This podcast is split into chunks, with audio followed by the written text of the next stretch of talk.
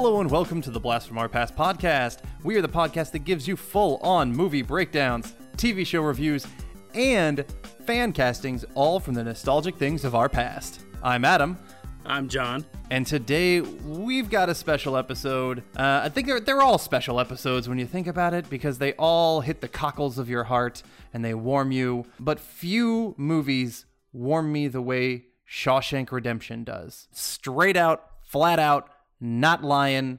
This is the movie that I have considered my favorite movie of all time since I was, I believe, in uh, about high school. So this is one. It's not one that uh, I'm going to be shying away from as to how much I love this film. No, and I uh, I also have been a fan of this film probably around the time we saw it together. I'm sure, probably on TV or maybe mom rented it on on uh, VHS back in the day. And we'll talk about that because VHS plays a very important role in this film. Uh, yeah, we'll get into that uh, in a little bit, but uh, some other stuff that we've got in this episode. So it's not just Shawshank Redemption. We're kind of doing an entire prison courtroom kind of episode for you. Nothing really ties in well with Shawshank from our childhood, except we thought the courtroom dramedy, more so comedy, Yeah. uh, the sitcom Night Court would fit pretty well and pretty interesting just because, you know, it has that whole courtroom vibe and kind of the law vibe. And uh, it's definitely one that I remember seeing on reruns when I was a kid. Uh, I didn't. I don't think I really watched it too much when it was actually on. Maybe because it ran for a little while, for a good bit actually, for nine seasons. Yep. But uh, I definitely remember seeing that show in syndication. And then for our casting today, we are going to be doing real life prisoners. So we're going to be casting some people who were like serial killers, other people, you know, if some people who were like particularly famously in jail. Uh, we are casting a few of them for just a, a, a fairly interesting casting. One, we did not want to recast Shawshank. Maybe we could have recast Night Court, honestly. That kind of could have been pretty damn funny. But maybe we'll save that for another episode. But we just thought, eh, we'll do some like real life prisoners, and that might be an interesting thing because biopics are always pretty fun and interesting to watch. I agree. The Shawshank Redemption came out in 1994. Uh, that's a pretty damn good year, a really good year for film. But, John, tell us a little bit about the year 1994. Yeah, so uh, 1994 Oscars that year, Best Picture went to a film we might actually get to on this podcast, maybe down the road. It's not exactly something from our childhood, but it's a damn fine film, and that's Braveheart.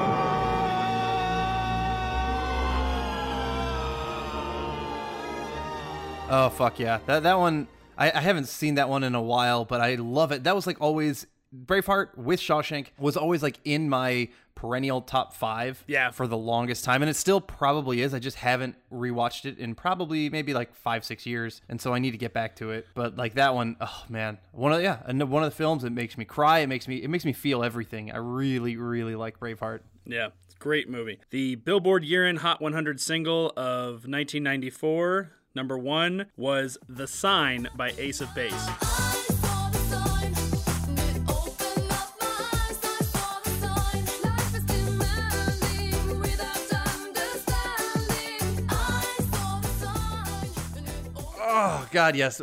We I heard that song so much, particularly because of our sister. Yes. she loved Ace of Base, and they were fun. Yeah, that's that song was everywhere. And then it uh, turned out that one of them was a Nazi. What? when did that happen? I had to double check, but I remember hearing uh, actually Kevin Smith talk about it on one of his podcasts. uh, how one of them had posted some pro Nazi rhetoric on social media. Oh shit! All right. Well, we are not pro Nazis. We are anti Ace of Base uh, when it comes to Nazism. Just so you know, this is an anti-Nazi podcast. We've always has been and always will be. Um, so, yeah. All right, couple more things. 1994 was the year of the infamous Tonya Harding, Nancy Kerrigan uh, debacle, where a mystery man uh, took a collapsible baton to Nancy Kerrigan's knees, and then you got that uh, unfortunate incessant whining. Why? Why? It's so good.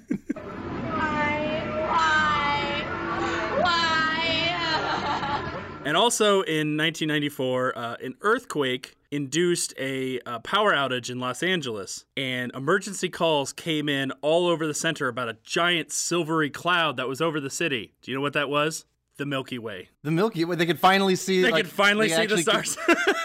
That's hilarious. Yeah, I live out in LA and I can attest it is awfully smoggy. You can't see stars at night. Uh, and actually, I have a little somewhat story about in the 1994 earthquake. Obviously, we were still in Georgia at the time, but my last uh, apartment, a condo that I was renting, it had a, a crack pretty much like in its foundation and the doors were all shifted because of the 1994 earthquake that was centered in Northridge, California, where where I was living, and so the condo you could actually see not like a, an actual shift of where the uh, the doors like should be lying, Right. and how they're lying now because of the earthquake, and like the sliding the sliding door, uh, the sliding glass door was fine, but like every couple months I had to either try to replace or I just fucking like threw out my screen door, Yeah. because it could not shut because of just the way that the foundation had been shifted. And so like no screen door could actually move properly. And so it just it pissed me off so much john. I can't tell you how angry i was at screen doors at that last apartment.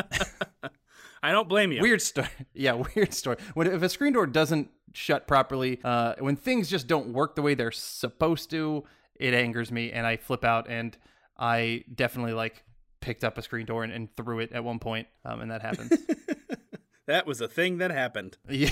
Yes. And that kind of stuff all happened in or because of 1994. Very good year. All right, John. Well, let's just go ahead and incarcerate ourselves in Shawshank Redemption. Don't be so obtuse, Adam. Fuck you.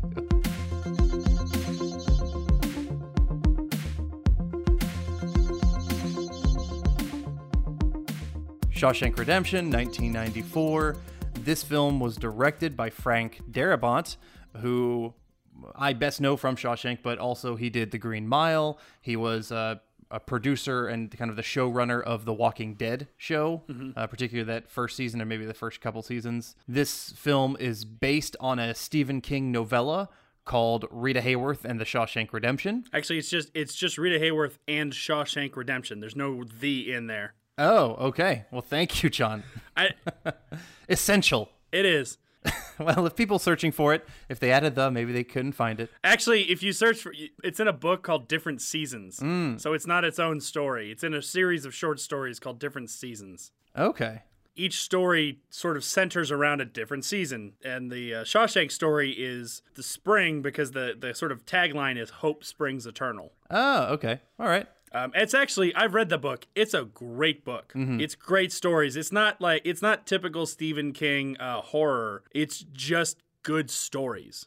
Okay. Um, nice. I have not. I have not read them. Not gonna lie. They're all really good. The very last one I remember was slightly did have a slightly strange tinge to it. It was a little weird, but the story itself was really good. So I Cool. I really recommend that book if you've never read it. Yeah, I'm kind of pissed at myself for not actually reading uh, Rita Hayworth and Shawshank Redemption uh, because it's. I mean, it's my favorite favorite movie. It's been for so long, and I'm like, why have I not read that? You know what? I'm going to tell you this is something that's not always true, but in this case it's true. I think the movie is better than the story. Yeah, I, I would. I could. I could imagine that. I mean, just knowing how good the movie is. It's a short story, and a lot of the characters that we come to love in the movie are barely mentioned. Like the one, that, the most obvious one that comes to me is uh, Brooks. Mm-hmm. Is only mentioned like for maybe a paragraph, okay, gotcha. and so they really expanded him for the movie. I mean, he yeah, he's a very interesting and tragic character who you you absolutely love and you feel for. So yeah, which we'll which we'll get to, but that's that's interesting. Also, I believe this was Frank Darabont's first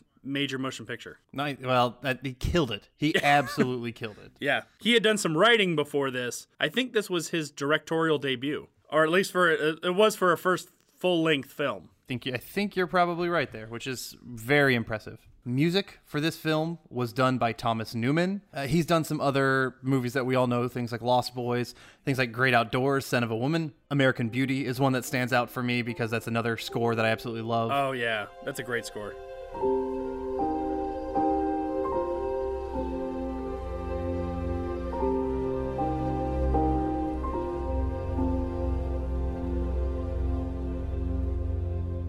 Yeah. And then he also did uh, Finding Nemo, WALL-E. He's done a bunch of stuff. Yeah. This score, this is one that I absolutely like. I think it's very powerful. It's very emotional. Yes. It's it's one I I listen to. It's one I've got, and uh, I kind of like, I like to listen to it when I'm reading. Um, but it's good. It's a very very good score. Thomas Newman is one of those guys whose his name really does, I think, belong in the same pantheon as your Hans Zimmers, your John Williams.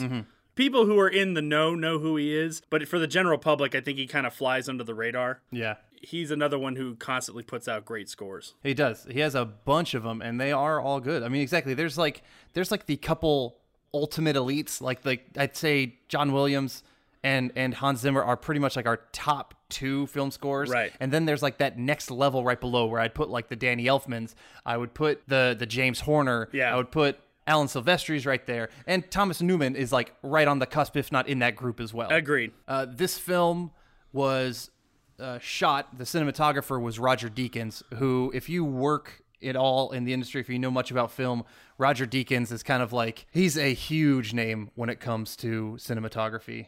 Um, he's he's worked a lot with the Coen brothers. Uh, he he shot Fargo, Big Lebowski, Oh Brother, Where Art Thou, No Country for Old Men, True Grit.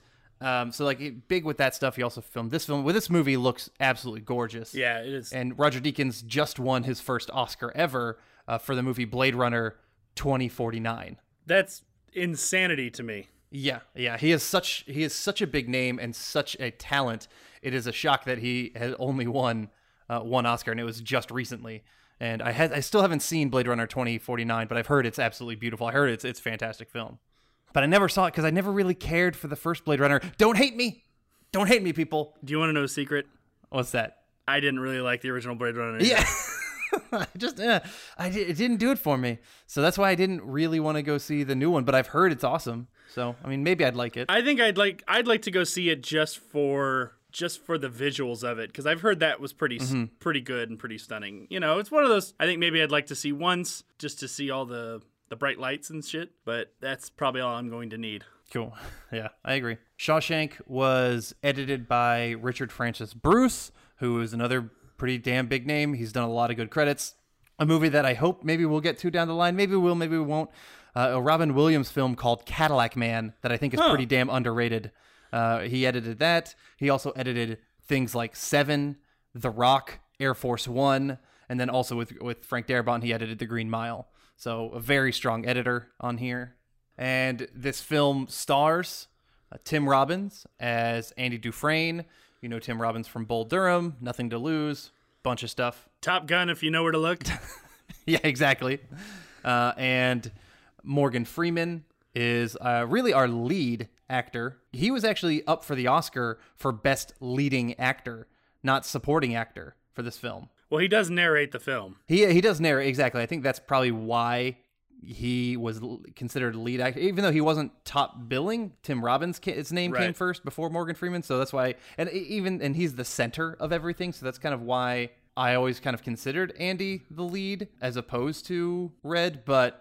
Whatever. So, but Morgan Freeman plays Red. He, you you all know Morgan Freeman. I hope I don't have to explain. He's been in an absolute million things. And in my opinion, uh, whenever we unfortunately lose Morgan Freeman, it's going to happen eventually, just like everybody. But to me, this is Morgan Freeman's biggest and best role that he's ever done. He has done tons of things, but when but when it comes down to like what people will remember him for, I feel like it's going to be his character of Red in Shawshank Redemption. This this is for sure the movie that made me sit up and notice him. Yeah. You know, and I was like 13 years old at the time when this one came out, and I probably didn't see it for a year or two afterwards because this was this was not a movie I would have gone to see in the theater, obviously. So it would have been something that we saw later. But it's the film. It's the to me, Morgan Freeman's career starts here. Yeah. I mean, he's he's done stuff before this, you know, lots of stuff. Even though he actually, I believe he started acting late. Yeah. Like he didn't start until he was in his 40s, I think, 30s or 40s to start acting. He was late to the game. Mm-hmm. But to me, this is this is when I noticed Morgan Freeman, and I agree. This definitely shot him up, and I think uh, you know this because he did the narration. This that also really you know you get that iconic Morgan Freeman narration voice, uh, and I feel like this is the movie that kind of helped start that. Yeah. as well. yeah, Uh, one interesting tidbit, just for me, I because I've seen this movie so many times, and I'm just I love the characters of Andy and Red. I have this memorization in my head. It's it's like burned in there. they don't say this like explicitly at all in the film. They don't really like call them out by their numbers, but I've memorized Andy's and Red's prison numbers. Oh, wow. And I've known this I've known this for years and I will probably know this until I die. But Andy Dufresne, his prison number is 37927 and Red is 30265. And I've just I, I guess I've seen the movie so many times that I've just I've just you know you see it on their chest and you just know it and you kind of like pick it up as trivial knowledge but it's one that I've I, I, forget I, I'll probably never forget those and maybe I'll make it a task to try and remember everybody else's numbers too. But because those are the two main characters for some reason those always stuck in my head. So um, a couple other important actors who are in this film. Bob Gunton he played Warden Norton and he was in the Daredevil series fairly recently as uh, Owlsley, uh, and he was in uh, just that first season, I believe it was. Oh, okay. And probably one of the, a character who I absolutely love and love to hate is Captain Hadley, and that's played by Clancy Brown, Oh. who we all a lot of us know as you know SpongeBob, or as not SpongeBob, as uh, Krusty Krab or whatever his name is. Mr. Krabs. Mr. Crab, whatever. I don't watch the show, um, but he's the voice of that. But he's done a hundred different things as well. Yeah. he was in Highlander as well. But I remember him best, and I will always remember him as Captain Hadley. I actually, uh, I don't believe it was this past year, but I think it was the year before. I actually met Bob Gunton at a Star Trek convention. Oh, he was on he was on Star Trek stuff. Yeah, well, a lot of a lot of those guys who were around in the '80s and '90s have were all did cameos on any of the because there was like three series out at the same time at one point. Yeah, Could not have been a nicer guy. very cool. just a sweetheart. He was absolutely cool. Was gracious with uh, the other people I saw him meeting with me when I when I got to meet him. I am forever a Bob Gunton fan, not just because of that. Also, Bob Gunton is was on one of my favorite TV shows that only lasted, I believe, one or two seasons. I think it was honestly just one season. It was Greg the Bunny. Oh yeah, the, the Seth Seth Green wasn't he in that show? Seth Green was in that show too. Yes. Yeah. Okay. Yeah, I remember that. So was Eugene Levy. oh yeah, yeah. Okay. and Sarah Silverman. It had a great cast, and the show was super funny and only lasted, I think, a year or two. It might have only been one season. Yeah, no, I definitely remember it. Well, I, I want to say that that just really adds to the quality of Bob Gunton's acting. If he's really nice guy, because he is a dick and a half in this film. I, I, will kind of mention this now. I was uh, in preparing for this. I was listening to some interviews with some of the cast, you know, uh, and uh, Clancy Brown was talking about how he was having hard time, he or what he called a weak actor moment. He was having a weak actor moment where he couldn't just he couldn't identify with you know what his character was doing, and it was Bob Gunton who said to him, "Listen, this whole story is told from memory." He goes, "It's a memory play." It's about Red's memory of what happened. So those outside characters like the Warden and uh, Hadley, they're only one dimensional because that's how Red remembers them. That's the that's the only side of their story you see is the prisoner side. And so he said once Bob uh, once Bob Gunton told him that he had no problems getting into character. yeah, that's that's an interesting idea. I never really thought of it that way, but that makes total sense as to why some of those other those super side characters, the ones that he's not friends with, you know, are just incredibly one dimensional. I like that. And there's uh, so back to the cast. There's a bunch of other people in the film. Uh, William Sadler's probably the biggest name besides the people we already mentioned. Uh, he plays Haywood, but and and I best remember him as Death in Bill and Ted's Bogus Journey. And it was a long time before I realized that that's who he was. yeah, yeah. Or I guess he was yeah the, as the Grim Reaper. Yeah. it was it was awesome. he he's great in everything you see him in, even if he's a small part. When he you know when he played the he played the father of the murdered girls in Green Mile, he was great in that one. He's good in everything he does. Yeah, yeah. Uh, very good character actor. Done a lot of like small parts, but he's he's very effective. So Shawshank Redemption was nominated for seven Oscars. Seven. And you think odds are it might win one of them. It didn't win a damn single Oscar, which pisses me off. That's a damn shame. Yeah, uh, it was nominated for Best Original Score, Best Film Editing, Best Sound, Best Cinematography, Best Writing for Non-Original Screenplay, uh, Uh, best uh, Best Leading Actor with Morgan Freeman, and Best Picture. And it didn't win any of them. And I am honestly still bitter to this day, still bitter that Forrest Gump won Best Picture over Shawshank Redemption. Oh, I've gone back and watched both movies. Forrest Gump is a good film. Mm-hmm. It's good. And I can at the time, it's like it's like if the Oscars set, you know, if somebody set out to make a blockbuster Oscar film. Right. Like I'm going to make a super feel good family movie kind of thing even though it has some it has some other moments, but I'm going to make sure the Oscars are aware of it. Where Shawshank is like, "Oh, we're just going to set up a really fucking kick-ass film." And not even just that, honestly, I'm probably even more bitter. And even though Shawshank Redemption is my favorite film of all time, when I really, really think about it, I don't think Shawshank or Forrest Gump should have won Best Picture that year. Hmm. It should have gone to Pulp Fiction. oh, Pulp Fiction, what Pulp Fiction did for film is, I think, inarguably more important than what Forrest Gump or Shawshank did for film. The way that Tarantino rearranged storytelling and the way that Sally Menke did that editing, like Pulp Fiction has totally changed the way some films are made. And it, it opened up like a whole new style of things. Like it, it really, really affected cinema, where I don't think Forrest Gump affected cinema. And I don't think Shawshank really affected cinema all that much, other than both being very, very good films. And in my opinion, Shawshank being the best of even all of those films. I still think what Pulp Fiction did has an importance that it probably should have gotten more recognition than it got. That's true, but I will counter with this. The effects of that movie are something that I don't think were seen until years later. No, of course not. And and there's a very interesting debate that I, I think it's on Cracked, or I know I know it's on Cracked. I, if you listen to their if you listen to the Cracked podcast, go and listen to them after you listen to ours, and uh, they're good. But they they've had debates where they think Oscars for Best Picture shouldn't be decided the year of the film, or like that, you know, just in the, each that Oscar season. It should be delayed five years to really kind of see how the films hold up with a little bit of time. Because then you can kind of step away from them and you can step away from like the grandeur of something then it would have been like you know you could have stepped away from some of the shittier movies that won best picture. Um trying to think you know something something like like like a crash. You know i really liked crash when i first saw it. And then like you go back like five years later and you watch it and you're like oh this is this is kind of like dribble. This is kind of like a little like on the nose and it's not nearly subtle enough for good filmmaking. And probably something like brokeback mountain should have won that year because that's just like honestly a, a better film. Same with this one. I, I think i think it's a very interesting mentality to take for the oscars. They would never do it of course. Yeah. but uh, I, I just i like that argument and so that's why i think it would be interesting to have Pulp Fiction actually win.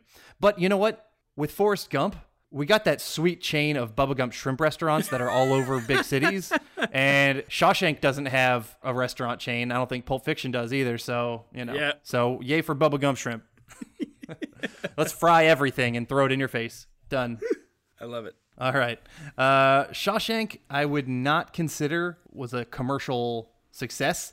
Uh, the film had a $25 million budget and it only ended up making $28 million domestically. And it's not really, I think, a film that probably did very well overseas. I guess I guess it's made its money back, but I just thought that was interesting. You know, and a lot of these more interesting, artistic, and deep kind of films. It's also was rated R, so you know you're not going to get as big of a as a as big of a um, an audience as like something like Forrest Gump that you can bring your kids to, Right. And have that kind of stuff. So I think that that ultimately probably ended up hurting the film a little bit when it comes to like Oscar season and uh, getting getting cost. But I will say, being nominated for an Oscar is actually, I think, what caused its eventual success. Uh, because it was nominated for an Oscar, it was the top rented movie of 1994. Mm, okay. What brought this movie to cult status was the VHS rental market. Okay. That's where the word of mouth started to get out about this film. It f- flew way under the radar for for its you know theatrical releases.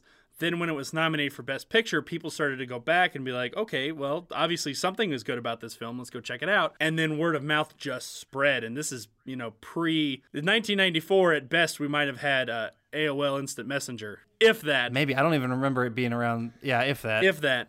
So it's it's vastly word of mouth, and that's really what catapulted this movie up. And I I, I haven't looked to see who what's there anymore, but for the longest time, this movie was rated number one on IMDb's best movies list. It still is. still I is. just checked. Okay. Yeah, it- it's just barely above The It- Godfather. those two are always sort of switching places ever a, a little bit, but I think Mm-hmm. it's I think Shawshank is always above has been above uh, Godfather more than than the reverse. no, it's it's uh, it's a highly regarded film and, and well loved by the people. Probably more loved by the people than it is by the critics. Agreed. So yeah, uh, we've already kind of I've already kind of mentioned this uh, that Shawshank Redemption is my favorite film of all time, and yeah, I I've, I remember seeing it in high school, uh, and for me, I don't know if I don't remember like a VHS release or have it coming in. What I really remember is seeing it on TNT all the time. Yes, and it still is. Yeah, yeah, and, and for good reason. Yeah. So I, I'm pretty certain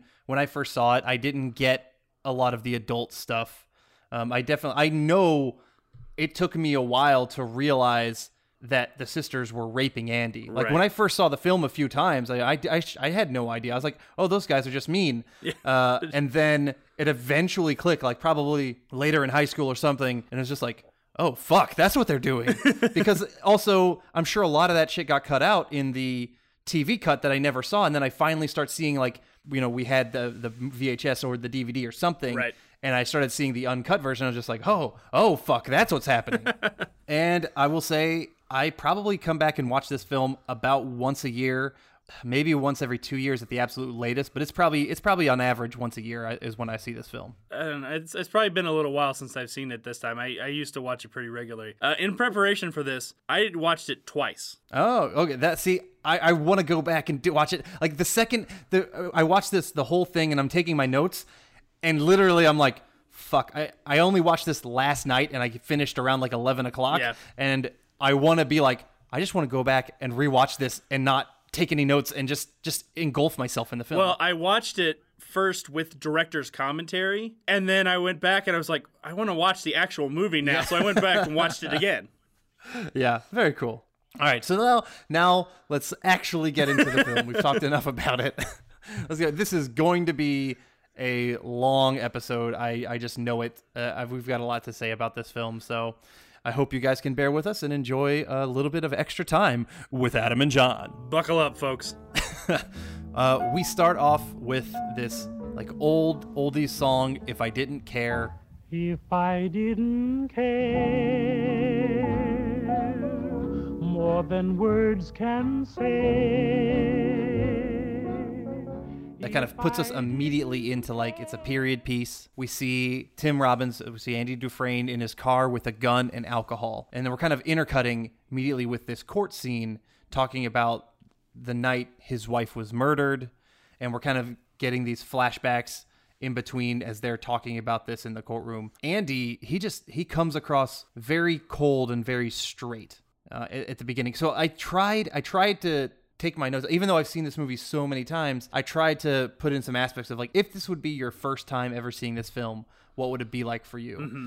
In this moment, it looks like Andy did some shit Right. it's pretty convincing that Andy got drunk, shot his wife, and the golf pro she was that she was fucking. Yeah. And the evidence is overwhelmingly against him, and he gets sentenced with two life sentences, one for each of the the people that he killed. And they they do a really good job of not telling us if he's innocent or guilty, other than him him saying he's innocent, but he's you, you can't really believe it right now because even as an audience member, everything is stacked up against him, and you kind of believe it at this point. An interesting thing about this opening scene, uh, originally it was two different scenes. You originally had the first scene of him in the car with the gun and uh, all the stuff with the lovers. Then it was the courtroom scene, ah. but they didn't get enough footage of the actual of the two lovers together because they mm-hmm. they didn't book enough time in the spot where they were uh, filming, and so they were racking the him and the uh, Darabont and the editor were racking their brains on how to do it, and Darabont finally had his aha moment in the shower hmm.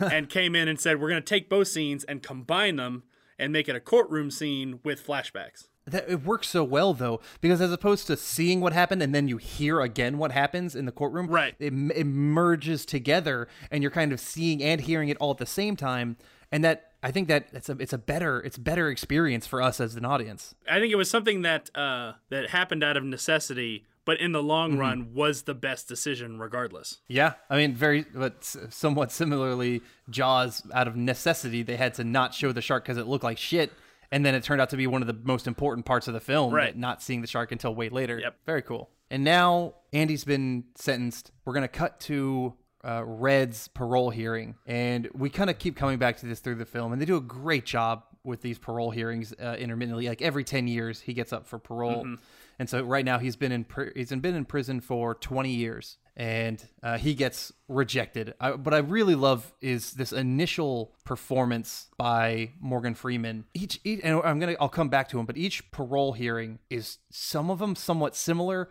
but totally different. Yeah. In this first one, you can tell he has his parole speech memorized and he's going to say what he's going to say of, "Oh yes, I'm a changed man. I'm totally reformed." But you know it's rehearsed and you know it's fake. Yeah. And at this moment, you know, I don't think I really believe Red has changed all that much, and I don't think the other people do either. Right. But he does such a good job of conveying that as an actor, and he gets rejected. Yep. Red Red gets rejected, and it's honestly like the whole parole hearings are a bit of a joke in the film. Mm-hmm. Other inmates they call him, "Oh yeah, I'm I'm up for rejection next week." it's just kind of it's kind of funny. Yeah, Morgan Freeman's performance I think is is really good, and we'll keep coming back to those throughout the film. We see Red in the yard with some of the other inmates. We kind of we get his narration, so now we're actually starting his story, him leading this story, and we find out a couple things about him that he's a guy who can help get shit for you. You know, every prison has got someone like that.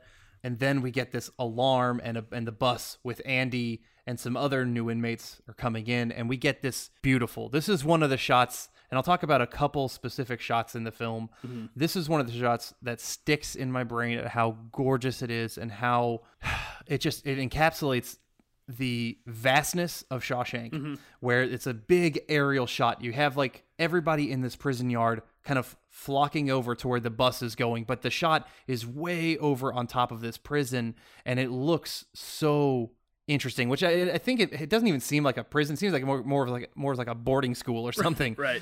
But it is, and, it, and the shot is sweeping. I think it was on. It must have been like on a helicopter or something. I'm not sure. Yeah, I actually know uh, because Darabont talked about the scene, and he talked about, and actually that was a, it was an actual prison. Okay. It was an actual prison. Uh, it was derelict, and they apparently had to do so much work in it because it looked like it was just nasty inside. It was incredibly nasty inside, and a lot of the administrative building, the sort of castle-looking building, still exists, but all the other stuff is gone. Okay. Um, I think the prison is still there, but they don't use that building for a lot of the stuff they used to. Anyway, uh, Darabont talked about this shot, and he's he mentioned it because he he was talking about as a director the importance of collaborating with other people, listening to the people who you're working with, and trusting them. Because he said the idea for that shot came from I believe it was the location guy. oh well. The guy who found the location was showing them, and he said, and he looked at me. He said, "Just imagine a shot coming over the top of this and showing the back." And he said, "He said that's where the the idea for this shot came from." And and he was just again, he was just talking about the importance of collaborating, and you know why you you can't do it all. Yeah, that, that I, this is one of my favorite shots of the entire film Yeah. for sure. So the new inmates come in and they kind of get started. The bus stops. Uh, we see Clancy Brown, Hadley, Captain Hadley, very briefly as he's kind of like getting the prisoners off of the bus. Red and his group of like you know veteran inmates, uh, they're making bets on people, and we're just we're not really sure exactly at this moment like what are you betting on? Right. But they're betting on each person, and Red picks Tim Robbins. I must admit I didn't think much of Andy first time I laid eyes on him. Looked like a stiff breeze would blow him over. That was my first impression of the man. And we, we do find out that they're placing bets on who's going to break first, basically, like who's going to break down and cry or you know flip out or something. Because everybody, at least one person will will uh, on the first night because you'll see the the other inmates go fishing for it is what they call it. Right. But another shot that I really want to point out is as Andy enters the prison, there is a really good shot of it's a it's kind of like a point of view shot, a POV that's looking up at like almost like the castle kind of like the windows of like, the big tall building. And as he's walking in, it just kind of keeps tilting up and tilting up and kind of like going up and up to the sky until it gets covered by black and now you've entered Shawshank prison. So like you you get the sky and you get like this huge building that you're looking into and then it gets covered by black once you kind of get inside the building mm-hmm. and it just to me it just it really shows you're in fucking prison now. Yeah. And Shawshank is going to be hard and it's going to be black. It's going to be cold. And this is where you are now. Mm-hmm. And I, I just really think that that shot helps encapsulate that. Yeah, it's a great transition. Now we we meet Warden Norton, who's kind of addressing the new inmates. We get a little better meeting with Captain Hadley. One inmate makes the terrible decision of asking a question about when do they eat, and we get a really good line from Hadley. You eat when we say you eat. You shit when we say you shit, and you piss when we say you piss. You got that, you maggot dick motherfucker? And then he hits him with his billy club, and he's a very violent person. Yes. Hadley's got some of the best random lines. Like some of these, he calls people some weird fucking names, and I love it. Yeah. it's great. It is. But we're just now we're starting to get an idea of who Hadley and who Warden Norton are, that they're hard and they're not going to take anything from the prisoners. The new inmates, you know, they kind of get they get stripped and deloused with this powder shit, and they have to walk uh, their new clothes and everything to their where their cells are, where they're going to be living. Uh, here we kind of get the context from Ned's from Red's narration that you know the other inmates are going to go fishing, that they're going to keep poking at them until someone goes crazy, and the person that Haywood decided to bet on is this fat guy. Uh, he calls him Fat Ass. He ends up, and everybody else ends up kind of pushing this fat guy over the edge and he starts basically crying and whining and hadley comes in again we get one of those awesome hadley lines What is your malfunction, you fat barrel of monkey spunk? I love that line.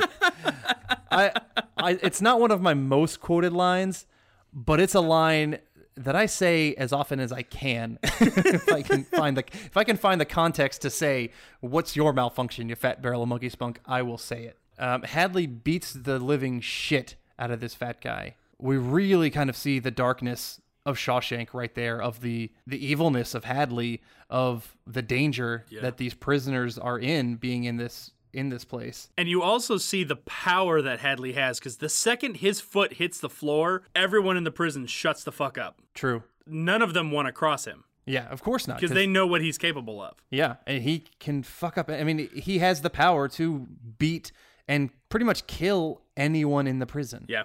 and it's very dangerous. And I'll go ahead and ask or say this now. I, I think Captain Hadley is he's one of my I don't know. It's, it's weird to use the word favorite, but he's one of my favorite villains of all time. Like you know, he's he's not gonna be as big as your Darth Vader's. Right. He's not gonna be as big as your Joker's. But I think Captain Hadley is a an incredibly underrated movie villain. I think he he's uh, he's the performance is powerful and he's intimidation and yes he's one dimensional, but he's scary as fuck. Yep. I would not want to deal with him. I agree. See, this just makes me want to do another uh, top 10 episode where we just talk about our favorite just movie villains and heroes. Doesn't have to be comic books. Yeah, yeah, maybe, maybe one day. we are at breakfast the next morning. Andy sits kind of near this group of people with Red and Haywood and Brooks.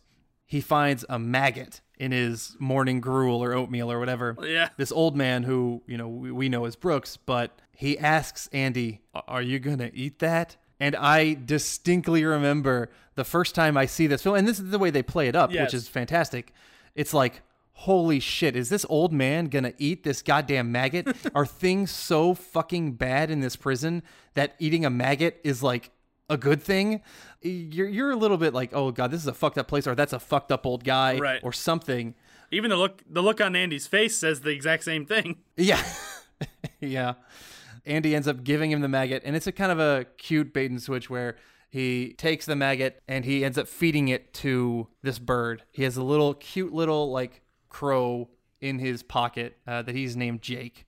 And it's just, we get uh, that humanity from Brooks very early on. We get like what a nice guy he is. And we and instantly, you know, when we when he doesn't eat the maggot himself and he gives it to a little baby bird that he's taking care of, we instantly like Brooks. There's a funny story Darabont tells about this in the uh, in the director's commentary. So because they had the baby bird and the crow later on, they had to involve PETA. So for that maggot, they just went down to a bait shop. Well, apparently, PETA was insistent that they not feed a live maggot to the bird. It had to be a maggot that died of natural causes. God damn it, and PETA. he was he said he was just he was arguing with this woman like we got it at a bait shop at a place where these eh, these worms are going to be hooked and thrown into the river as food and she was still insistent that it had to be a maggot that died of natural causes I don't understand some of their stuff, and I never will. Yeah. But they've got their thing. Good for them. But Haywood comes in to breakfast, and he's collecting all his winnings because his fat ass horse won the night. Um, but he hears that the guy died from the beating. Basically, there wasn't a medical team on staff right at the moment or overnight, and so the fat guy ended up dying from his injuries. Yeah. And I will say the guy, Andy, at this point asks everybody what was his name. And I think this is an important aspect for Andy because it really shows Andy's humanity. Yeah. He he sees people as people and not as like, you know, their numbers or not as just other inmates or fish or fat asses or whatever. He sees people as people. I do find it interesting. We never get that guy's name. He's credited as fat ass in the film. Yeah. But that's an important trait for Andy is that he doesn't give up hope and we'll come back to hope you know it's a big uh, aspect of this film one of like the, the main themes of the film is hope Right. and i think andy's humanity and andy's hope for humanity is what keeps him going in this in this film yeah we next get a shower scene where Andy's cleaning himself and we meet Boggs and you know these these the sisters is that where we come to hear Yep. of them and they're this group and Boggs being a particularly evil one-sided guy. Yeah. There is, I'm sure, more to his story. You know, like he could have been someone who dealt with a lot of shit Right. before, you know, when he went to prison. And you know, the, what what turned Boggs into Boggs? It could be a very could be a very interesting thing but we see we only see his story through what you know red knows from what andy told him basically or what he has seen and boggs is a pure evil guy he's a basically in this group of very aggressive homosexuals who rape other prisoners yep and the guy who plays boggs fuck i can't remember his name mark rolston mark rolston okay he does a great job like i hate boggs yes I'm glad what happens to him when when it comes later. Yeah. honestly, it makes me happy, and I feel it's justified. So, um, which we'll get to it. And Mark Rolston is also famous for another role in a movie that we'll probably cover at some point. It was funny because actually Darabont said that he kind of picked him because of his role in this movie. He's Drake in the movie Aliens. He's the other smart gunner. oh, okay, yeah, yeah, that's cool. I forgot. Oh my god, I I don't think I've ever really Made that connection. made that. Yeah, that's awesome. He's cool. I like that. man. I like him. I like him as Drake. Yeah. yeah. He actually has about the same demeanor in both movies. It's just that one of them he's a bad guy and the other one he's a good guy. But he's he's still an asshole in both of them. Yeah, very true. We're gonna jump ahead a month. There's actually there's a lot of jumping ahead in this film. You know, you don't see which is actually it works out just fine. You know, it's prison and it they're trying to span a shit ton of time over a very short period.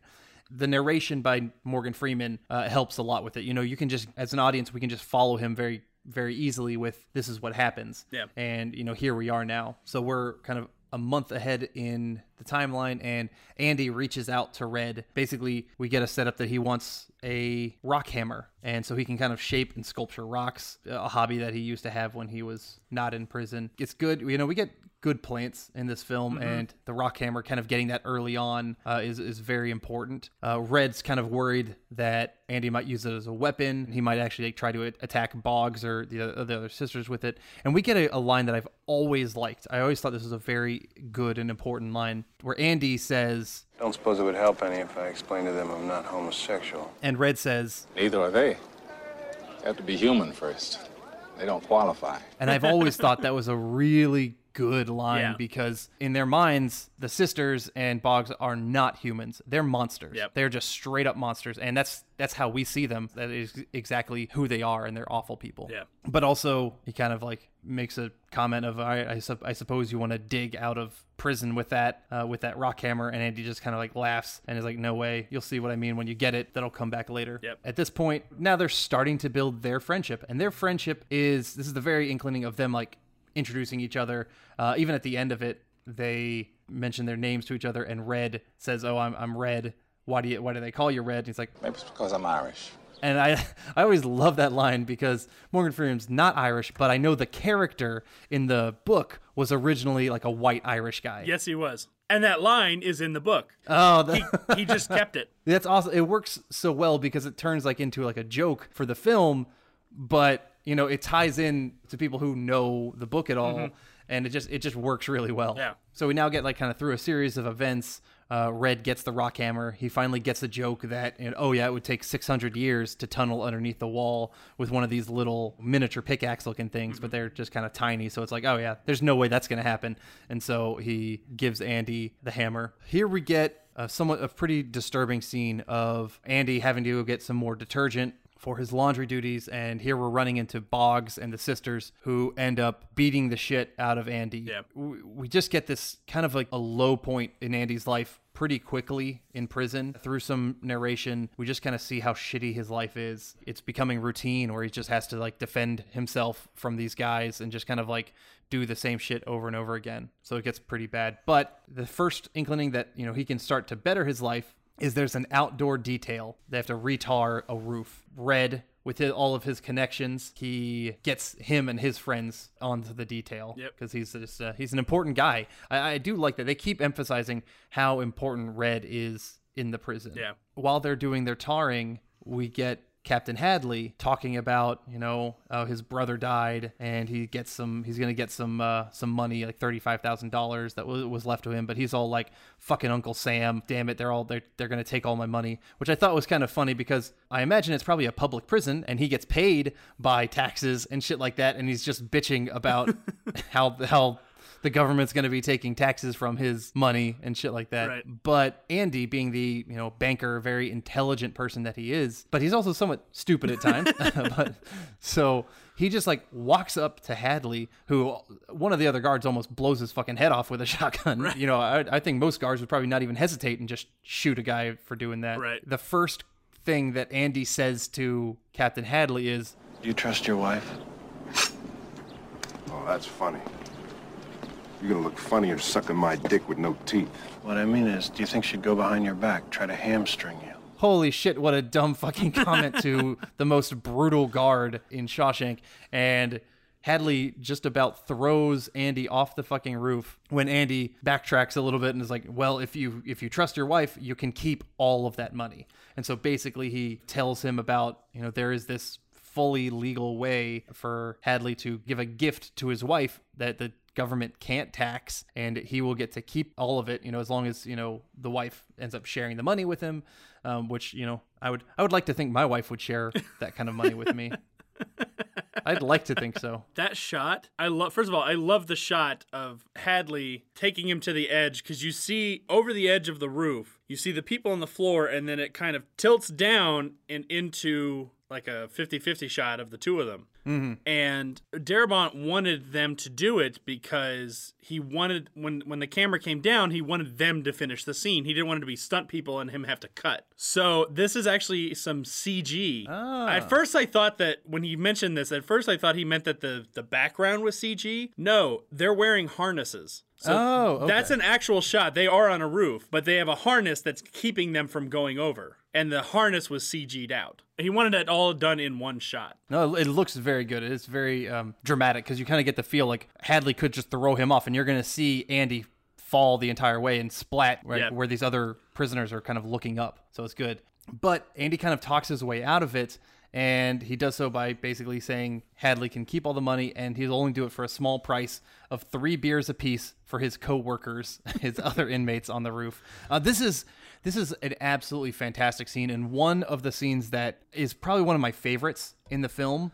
Um, this whole the, the entire roof setup of Andy getting the beers for the guys and then the guys drinking the beer. There's really good, hopeful kind of music in the background. It's a, a real, it's a scene of humanity in the shitty life of prison. Yeah, it's it's weird because it's like the one, well, not the one, but yeah, I'd say kind of the one moment of humanity out of Hadley. Well, th- we, there will be another one. Well, it's not humanity, but we'll come back. Had, Hadley has like he Hadley is is a little bit more interesting. He's definitely he's getting something out of it for sure. Yes, yes. But I mean, he could have just threatened Andy to say like, "Well, you show me, or I will make sure you have an accident or something like that." And actually, Yeah. but actually just gives gets him the beers. So Yeah. this is, I think, his most humane scene in the entire movie. Yeah, I mean the way that Red puts it, The colossal prick even managed to sound magnanimous.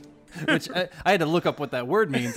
Uh, it means very generous or forgiving, especially toward a rival or someone less powerful than oneself. Right. I did not know what magnanimous, but it is. It is definitely Hadley's Hadley's nicest moment. Yeah, because I think I know the other scene you're talking about, and to me, that seems like something that maybe the warden had him do, not something that he did on his own. Mm, we'll talk. We'll we'll discuss. Because Okay. when I get there, I don't think so. I think I think Hadley did it himself because of this moment. Okay, That's that's what I think. okay, that's fair. So for anybody who doesn't know, we'll we'll get to it soon.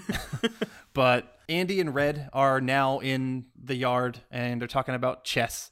And Andy wants to get pieces uh, of rock for making like a chessboard. You know, he he loves, and they kind of have a chat. Here we get multiple scenes of like them talking and become building up their friendship, and their friendship is so important in this film. Like when it comes down to it, this film is about relationships. Yeah. And it's about really their bromance, if you will. You can call it a bromance movie, but it is really about it's a buddy picture, Yeah. in my opinion. This film is ultimately when it's stripped down, it's you had to go through so much shit together and you did it with a friend and your bond is, is kind of what comes out of the, the crap of Shawshank Prison. So we're building their friendship. We're talking about the rocks and uh, Red and them discuss why Andy's in there. Say you know he's innocent and it's it's a running a run, another running joke in the film that everyone in Shawshank is innocent. You ask them why are you put in here, they all say that they're innocent. Just kind of funny. Haywood Haywood always says uh, the lawyer fucked him, and it's just kind of funny. But Red uh, is guilty, and he calls himself the only guilty man in Shawshank. And we just get a little bit about his character. You know, he is an honest person. It's something that we I like about Red a lot. Is he doesn't really bullshit you. Yeah, And so I think it's pretty important to him. At night, Andy is shaping a rock and he kind of sees these different names in his cell. Like some people, you know, have used some kind of object and like, you know, written their name in their cells. And so Andy starts kind of carving his own name into the side of the wall. And we kind of cut to then he immediately goes to a movie theater to ask Red for a poster of Rita Hayworth.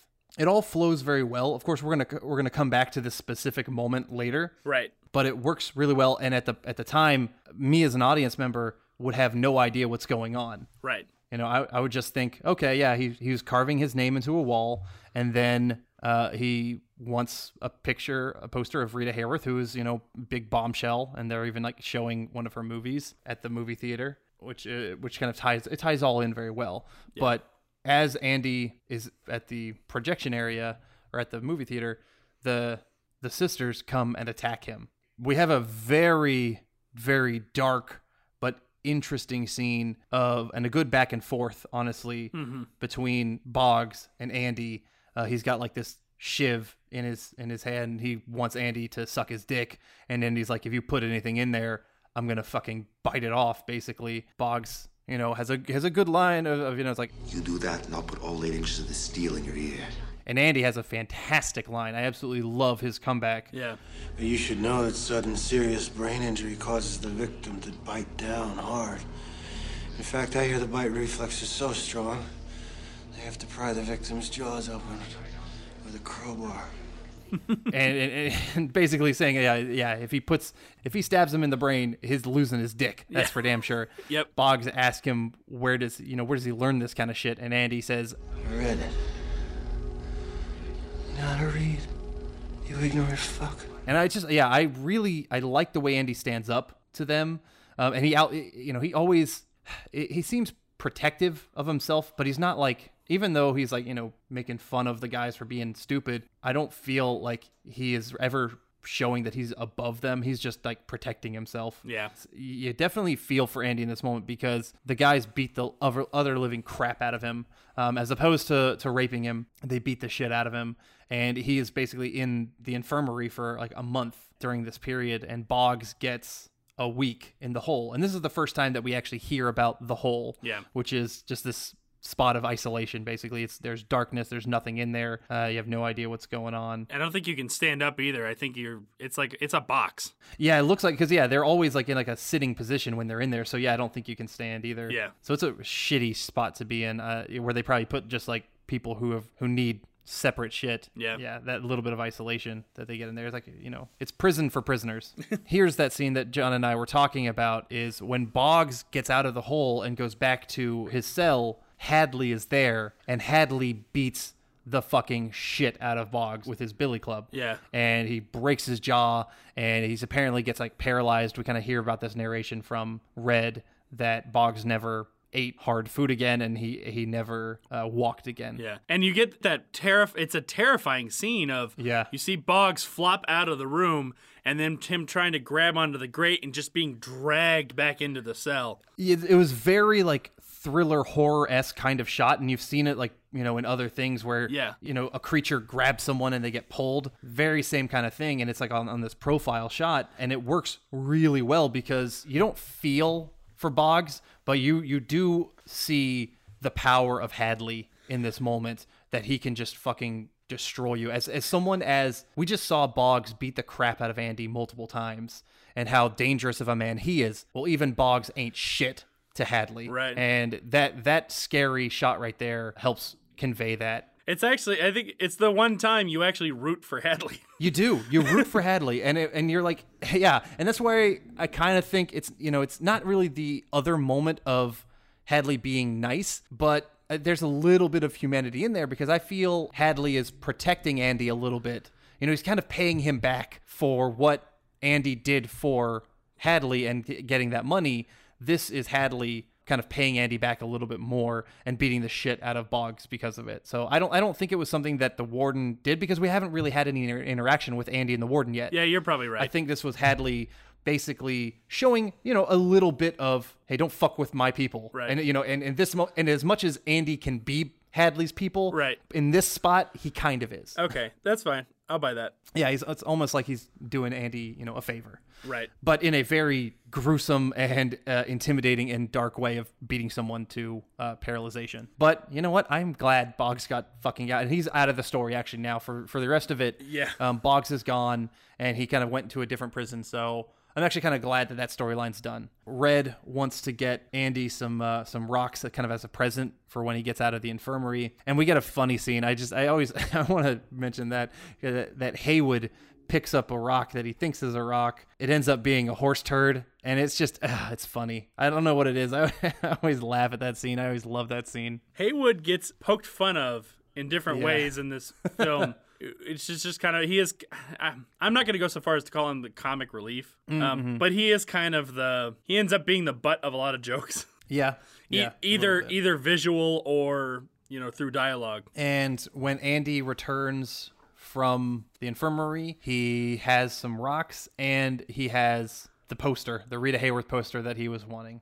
And next we get a scene of tossing the cells. This is a, a thing that they kind of mentioned earlier that happens kind of at random where the guards will kind of throw around everything anything in your room to make sure you have no contraband and you know no weapons or anything like that. We see Andy reading a Bible and this is a fantastic plant in the film. The way that the way that they put this Bible in here now uh, is absolutely fantastic. We see him reading it when they're tossing his cell. The warden comes, and basically this is uh, a way that the warden, you know, wants to size Andy up. He just kind of wants to meet the guy. I think Hadley had probably been telling him about, you know, what he did for him, how smart he is, and that, that kind of word just kind of gets around. Right. The warden, who is a godly man, ends up grabbing the Bible, and they kind of have some, you know, they talk of some verses back and forth. Let's be honest. He says he's a godly man. I don't actually Yeah. believe he's a godly man. I think it's just show that he puts on. Well, I think he he probably believes in God and says he's a godly man, but he doesn't he doesn't practice No. anything properly. No, he he- he knows his verses and he's he's an Old Testament kind of guy. I don't think I don't think he believes in the New Testament all that well, which is like the better shit, like the real humanity part of it. I think Warden Norton like stopped reading before the New Testament and was just like, oh, that's the God I like. I like the one that, you know, fucking kills all of Job's sons and forces him to still love God and shit. He likes he likes Yeah. the, the dark side of God. Destroy Sodom and Gomorrah, that sort of thing. Yes, yeah. Really, what the warden wants is Andy to do some work for him, basically, to, to use his intelligence for the betterment of the warden. Uh, he ends up giving the Bible back just as you don't think. You know, he, he walks out, and this is this is important for later. Like this this is why this film is so good rewatching. Yep. You don't get a lot of this stuff. Like these, there's some subtleties that you do not get unless you watch it multiple times. Yep. And the thing like this Bible just being handed back to Andy right at this moment, th- it becomes such an important thing because we know later that's where he hid the rock hammer. Yeah. And what the warden says to him is very poignant because he hands it he hands it back to him and he goes, I almost forgot. I'd hate to deprive you of this. Salvation lies within. Yes, yeah, exactly. There's so there's those little things, and that, that happens in multiple spots. Yeah.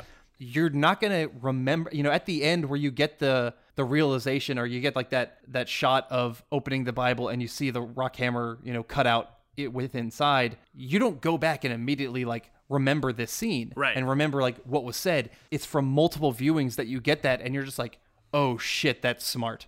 Like there's a lot of intelligence in the writing of this film. Yeah, it's just it's just partly why it's become part of my favorite because uh, you pick up on more and more of those little things. Yep. So so Andy gets assigned to the library pretty much just so he can spend his time fixing numbers, doing accounting for prisoners. We meet Brooks a little bit more and we kind of also get Andy like doing accounting for all the prisoners in Shawshank and other guards even and whatnot. It's just kind of funny. It's uh you know, one of the more uplifting spots. Things are getting better for Andy right now. Right. Andy wants to use his kind of new influence. You know, he's starting to connect with the guards a little bit. He's starting to like the you know the the warden's starting to trust him with some more and more stuff.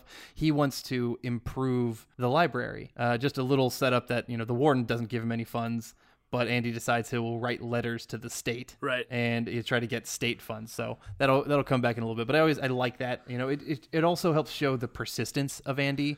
You know that this it shows this place still hasn't broken him. Yeah. You know, he he cares about art and you know literature and everything like that and he's not broken. Yeah. And and I, and I like that. Also, what else is he gonna do? He's in prison. Yeah, yeah, exactly. He's got a shit ton of time. then get a scene of Brooks. Brooks has gone fucking nuts and he has a knife at Haywood's throat. We're like, holy shit, has he gone crazy? What the fuck's going on with Brooks? He's like crying and he says this line, it's the only way they'd let me stay. And apparently Brooks got parole. Mm-hmm. And here you start to see what Red calls institutionalized, and you kind of really start to see what this place does to people Yeah. when when they're there for that long. Because you know you have someone like Andy who's still persistent, pretty vibrant, and he's definitely still has his humanity, and Brooks who is a super nice and sweet guy, but Brooks is lost without this prison, and this is this is what we get. Mhm. We kind of get a little scene of the guys talking about it in the yard, and you know we hear about the institutionalized. We we get an absolutely amazing line from Red that that kind of sums it all up. That says, They send you here for life. That's exactly what they take. that's an important line because you know we're gonna see a lot of parallels between Brooks and Red later. At, at least at the beginning, like at one point, and then Red goes off. But it's an important setup seeing Brooks's story here because we will get it set side by side with Red's story in a little bit later. We now have a just a little I don't want to call it like an interlude, but it's very interesting. We get just this little short story within the film Right. about Brooks.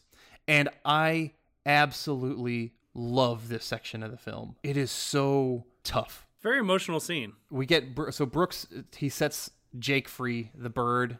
You know, he's he's off. It's sad because we know that bird was Brooks's only his his is his best friend. Yeah. And so now not only is he leaving the only home that he's known for like 60 years or whatever Right. it was or 50 years, he lost his best friend and we get his story. Now mm-hmm. we we are solely only getting Brooks' story and it's it's kind of interesting. It's a letter from Brooks that he wrote the guys, but it's not Red narrating it. We're getting it from Brooks' voice. So we're getting Brooks's narration, which I thought I always thought was very interesting, and I think was a was a very good choice because the rest of the film is only told through Red's narration. Right. But instead, here we're getting this little section that is all about Brooks, and we're getting it in his own voice. Yeah, you can make the argument. And it is. It's Red is reading Brooks's letter, and in his head, he's hearing Brooks Yeah. say these words that have that he's written down. And but it is a little unusual because up until uh, up until this point, and from the rest on out, we only get Red as the narrator. But I think it is. im- It's kind of important to set up what happens towards the end of the movie. Yeah. it's not as important of a setup, but it's such a great emotional moment that I'm glad they left it in. Yes, absolutely. We get yeah, we get Brooks's little story. You know, it, this is a really sad and emotional part of the film. He doesn't know how the world works anymore. He's only been in prison. He's working at like this grocery store and he sees all these cars and he's just way behind and he doesn't know what to do. And pretty and at the end of this letter and then the end of the story, he's in this halfway house and he ends up hanging himself. Mm-hmm. He carves his name like in the banister before he did it. You know, it, and a lot of these set stuff, the setups, like it comes back to us, and it seems a little unbelievable. You know, like we're gonna get Red eventually going into that same halfway house, and it's just like, wow, that's a little bit convenient. But at the same time, it works so well because we see the emotion Yeah. in this scene that it's just like, oh, holy shit. You think the same thing's going to happen to Red later. Right. It's so good. And this this scene almost almost always makes me cry or at least get welled up Yeah. because you feel for Brooks so much that he he just can't make it in this world that he has to hang himself. I love this shot of you just get Brooks's feet. Yeah. And like the table that he's standing on and we don't want to see anything else. You actually get you get a little bit of a mirror with a little bit like a silhouette of what Brooks is doing a little bit Right. the act of seeing just the feet and then him kicking the table out from under himself and hanging there it's a powerful shot it's a powerful scene it one that really hits me and it's it's one that makes me weirdly it makes me love this movie more Yeah. because you get you get everything in this film Mm-hmm. i like films that make me feel stuff Right. and it, it, it can make me feel happy it can make me feel sad it can make me feel whatever and the movies that can do as much of those feelings all together within the two hours or whatever Right. it means i'm gonna like your movie more and this film right here is hitting so many different parts And this is a and this is a long movie. I mean, it's about two hours and twenty minutes. So there's a lot going on in here. And you know. I mean, you could have made the case to cut this scene for time. but it's yeah no i mean it's so important to to writing up the parallels for for red later that i mean you, granted you could you could cut that as well but it, it just it takes away from the emotion of the Right. film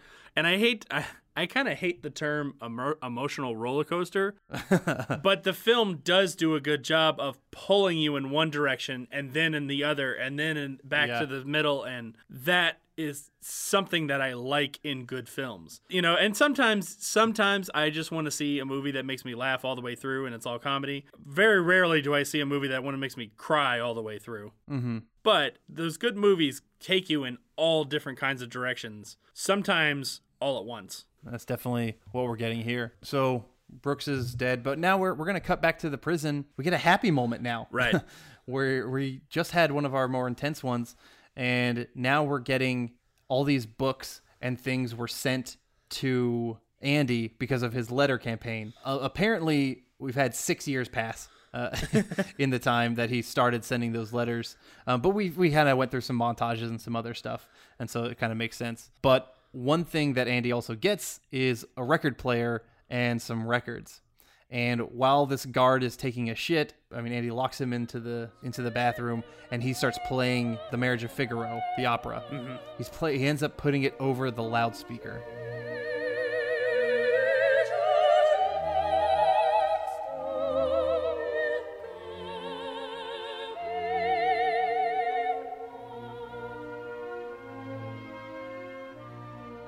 Here we get another another emotional scene but it's a different emotion. So we had a lot of sad and we were feeling very sorry for brooks and what he was going through and having to just deal with the sympathy of that old man dying. But now i'm getting all swelled up with emotion again much like the swelling of the music. We're getting this powerful music going over the entire prison as andy puts the record over the loudspeaker for the entire prison to hear. And we're getting these shots of everyone in the prison looking to the speakers and stopping what they're doing and getting just this moment of I mean it feels like a like a moment of humanity mm-hmm. in the prison again. We get these little spots of here, you know, where you get, you know, you get a lot of inhumanity with like Hadley or the warden being evil and then some moments of really good shit that make you feel good and hopeful. And this is one of those hopeful moments and I this is a spot that has absolutely made me cry before because I just I feel so swelled up with emotion. Partly it's because I probably was dragged through a sadness with Brooks right before this, like literally like two minutes before this. Right. And then now you're getting this hopeful swelling and the beauty of the opera and like what all of these prisoners must be feeling at this moment. And it's it's a beautifully done scene. And you get some really good shots of just like the entire yard stopping and, and listening to the speakers. So I like that uh, the warden gets to the door and tells him to shut it off, and he leans over, and you think he's going to turn it off, and he turns the volume up. yeah, he does.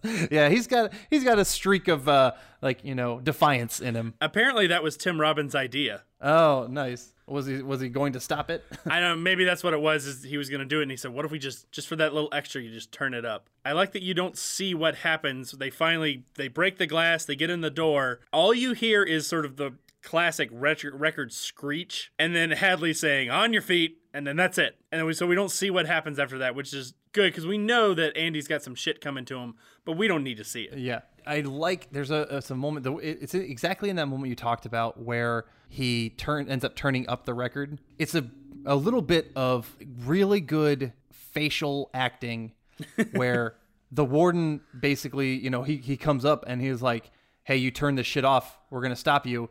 And you see in in Andy's face, he's like, "Oh shit, maybe I should turn this off." And he's like, "Okay, I, I should probably do it." And then he ends up and he's like, no, fuck it. And then he gets his eyes wide and he turns it up and he gets like real excited about that. And then steps Hadley to the front of the door with Yeah. the window. And you see, like, just in Andy's face, oh, fuck, I'm going to get fucked for this. and you see all of that without any words from Andy at all. Right. And it works really good. Tim Robbins did, I think, really good of like of that acting. Yeah, he has a, a very sort of st- almost stoic face through most of the movie. Mhm. And uh, Tim Robbins said that he played the character. He wanted him to always look like he had a secret. Oh, okay. So he was always trying to make it look like Andy had some kind of secret, which we know he does. yeah. It's not something we we find out until the end of the film. Apparently, Andy got two weeks in the hole for that stunt, which we know uh, Boggs only got one week for beating the shit out of Andy. So, but playing playing an opera gets you two weeks apparently.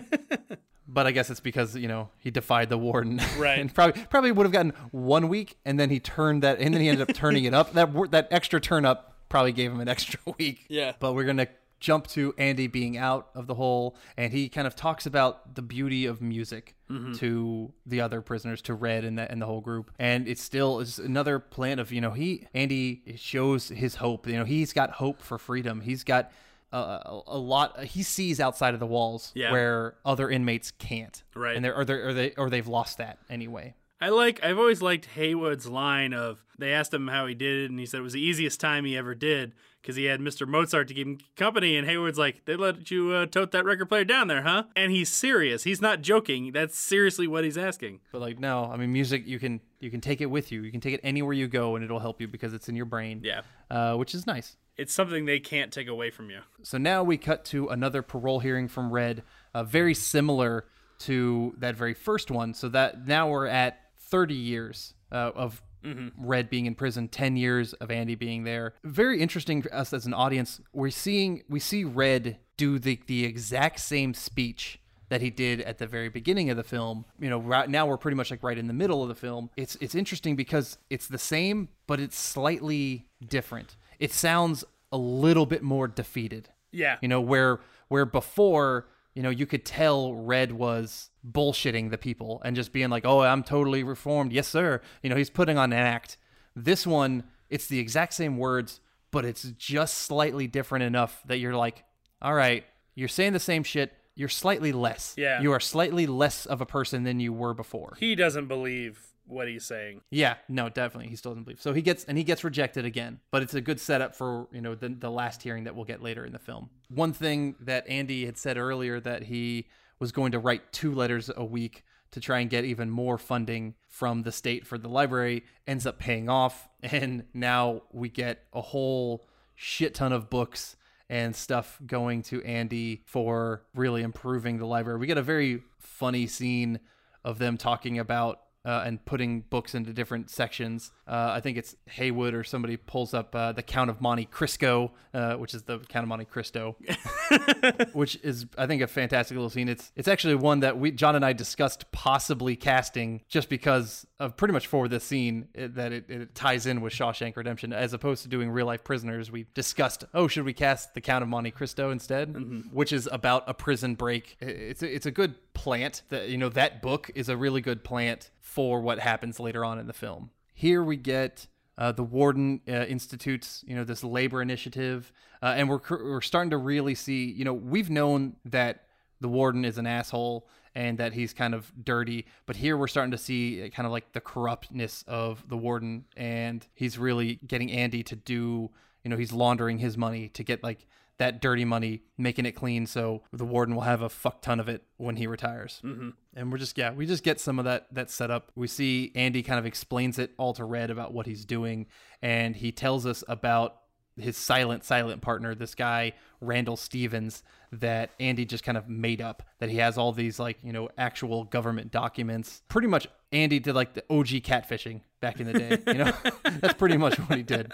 Definitely helps set us up. A lot of the things in the film just tie in. It's really really good writing. We kind of just get a little setup here that andy you know has gotten more and more freedoms in the prison because uh, he's he's helps people kind of get their GEDs. Now in comes Tommy, this cocky fucking new inmate. He's kind of fun, you know. He's kind of like very like a '50s T-Bird style kind of guy. Yeah. he's fun and he wants to get his GED. It's just kind of funny because he doesn't know how to read, and so we get Andy. You know, he's got a new project to work on. Really, because there's so much time in prison. You know, you need projects to work on, and he worked on the library and he got that up and now he's going to be helping Tommy learn how to read and get his GED. And it, we just move kind of quickly through some stuff with uh, some narration from Red. Tommy ends up taking the test. A funny scene where he's pissed off at the at the test and he's stressed out about it. He ends up like throwing it in the trash, but Andy picks it up and ends up uh, sending it in, which is you know very Andy thing to do. Andy very much he even looks like a professor. He even has like the glasses on. He just Yeah. needs like a, a coat with like the elbow patches, Right. and yeah, he'd be he'd definitely be Professor Andy. what that sets up is Tommy goes to talk to Red basically about, you know, how he's sure Andy is disappointed in him. He asks Red like why is Andy even in prison? And so Red tells him about, you know, oh it's oh it's murder. He's in here just, you know, just like a lot of us, you know, cuz we we killed people. And he tells him the story and and Tommy's face is, is like ghost white blank Yeah. because he's he's like a kid, but he's been in, in and out of prison like all over. Tommy then tells them about the story of Elmo Blatch, who is like this creepy thief killer guy who apparently was telling Tommy a story about how he killed this golf pro and this wife who was cheating on a husband and they ended up pinning it on the husband instead instead of Elmo. This right here is the first spot that the audience 100% knows now that Andy didn't do it. Mhm. Which which is kind of interesting because it is hard to say because I've seen this movie so many times that I know he's innocent. I can't remember if I had like an aha moment of like or not aha moment, but uh but I had like a oh my god he's actually innocent. Right. Or did I kind of like already believe him because you like Andy Yeah. a lot in the film. And so it's like did I actually kind of already believe he was innocent before this? But like this is really what sinks it in and it's just I think it's pretty interesting because they do they do a good job of hiding his innocence previously, Mhm. but now we actually have the truth behind it. And Andy wants to try and get a new trial, and he wants to try and get out, and he tries. He goes to the warden, which ugh, the warden, fuck the warden. he makes the mistake of calling the warden obtuse. Yep. How can you be so obtuse? What? What did you call me? if there's one thing that our warden is, he is very prideful. Yeah. You know, he likes showing his power or letting everyone know that he's in power. And so, you know, you're not allowed to say anything bad about him. Yeah. And he also, at this point, you know, there's no way he's going to let Andy get away because he's his golden fucking goose, giving him a shit ton of money. Well, even Andy even says, even even says, "Sir, I would never implicate you in this because we would, our both of our asses would be on the line." And I think the Thor, the the warden just sort of takes that as a threat, Yeah, absolutely. even though it's obviously not a threat. He takes it as a threat. So Andy gets a month in the fucking hole for that, for the little bit that threat. Red and the guys are kind of talking about it. Here we just we find out that you know Red says it's been 19 years that Andy has been in prison, uh, and we know it's 19 years of wrongful impris- imprisonment. It's just it sucks. Tommy ends up getting uh, you know his letter from the board of education. He passes GED. You get a really nice moment with the guard who comes to feed Andy and tells him, which says a lot about Andy and how much he really is actually respected by the guards. Yeah. That they care enough to tell him Tommy did pass his GED. But the warden, in his evilness, he calls for a meeting with Tommy because he knows that you know that Tommy is the one who started this. Uh, he knows what what happened with Elmo Blatch and the and the truth behind it. He weirdly kind of has Tommy or starts chatting with Tommy outside the prison. So and he's playing up with Tommy that he like oh he wants to try and like get Andy out of here, you know. And Tommy's like yeah yeah just give me the chance. I, I will I will testify that all of this is true because it is and and we'll try to get Andy out of here. But what really happens is the warden has Hadley kill Tommy and, and make it look like he was trying to escape. Yep. You know, that's why they have the meeting outside the prison. Right. So it really goes to show the evilness both of Warden and Hadley. You know, Ward, the Warden ends up giving Andy a second month in the hole, so he's going to be in there for two fucking months. When he opens up and like he was going to let him out right after the first month, Andy's like, "No, we're done. I'm not going to do your fucking d- dirty work anymore." And Warren's like, "Well, fuck you. You're getting another month in the hole then, bitch." Yeah. My question to you, John, is you know I always like Hadley, and Hadley is a very physically imposing evil villain. Yeah. Who do you think is the better villain? Is it Warden Norton or is it Captain Hadley? Because they're both so evil in different ways. That's a tough call. I really think the warden is the bigger villain. Hadley's more of just the muscle. I, I like them both as characters. They are. And, and as actors, they they both do a fantastic job with their characters. And I would agree. I mean, Hadley is so intimidating, but the way that the warden manipulates some people, and the way that you know he even tells Hadley what to do with his Right. shit. You know, it's Hadley's Darth Vader, Warden's Palpatine. Yes. and that's kind of Yes. that's kind of Yeah. how they are. We now cut to Andy is out of the hole, and he's kind of just in the yard. We can tell something's changed. I wanted to say something, and I, I completely forgot about saying this. So there's a change in the story from the book. In the book, Tommy doesn't die. Oh, okay. Darabont made the decision to kill Tommy because he thought it was necessary to kind of forward Andy's sort of emotional journey. And I think that was the best decision. And this is part of the reason why I think the movie is actually better than the story in this case. Definitely. So yeah, Andy's out of out of the hole, and you know he finds out about Tommy dying, and I think that is what helps change him. You know, he's not just gonna sit there anymore, and it's now it's the fucking time. Yeah. And we can see that there's a change in Andy. Yeah. And I think that's a good catalyst. Uh, uh, Tommy's death for like the final, the final straw. Basically, um, we get kind of like this. It feels somewhat ominous. It's like, holy shit, what's what's happening? Andy tells Red about like this Mexican city that he would go to if he ever got out of prison, and also about this place in in Buxton, Maine.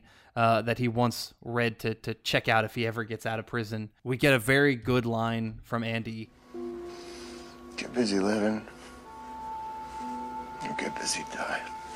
at this moment, you know, you're thinking, "Oh God, Andy's going to be getting busy dying." Right. And this is what Red Red's very worried about. This, he's like, "Oh God, I, I think Andy's going to kill himself." We get, you know, Haywood tells the group that Andy asked for a piece of rope six feet long, and it's just like, "Oh shit!" And so now Red's worried. Everybody in the audience is now worried. Like, what the fuck is happening with Andy? So that night, we see Andy doing books, doing the books for war- for the warden. You know, he's doing his regular shit and he's cooking the books. Mhm. Uh, the warden leaves for the night. We see him shining some shoes. Still, we can just tell. I mean, there's the music and there's just something in the way Tim Robbins has his face that something's off with Andy right now. Yeah. And then at, at one point in his cell, we see him grab the rope. And here we don't know what's happened. You know, we think, oh shit, he's about to do something. It's storming. It's it's a, it's a perfect night for a hanging. Yeah. Uh, you know, it's not it's not good. The next morning, Andy doesn't come out of his cell uh, at the morning roll call.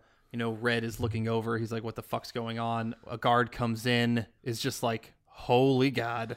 It's good. Still, we don't know what the fuck is up. That's yet. I love I love that that's how they played this. They they don't show us the room. Yeah. They just show the guard come in and his reaction.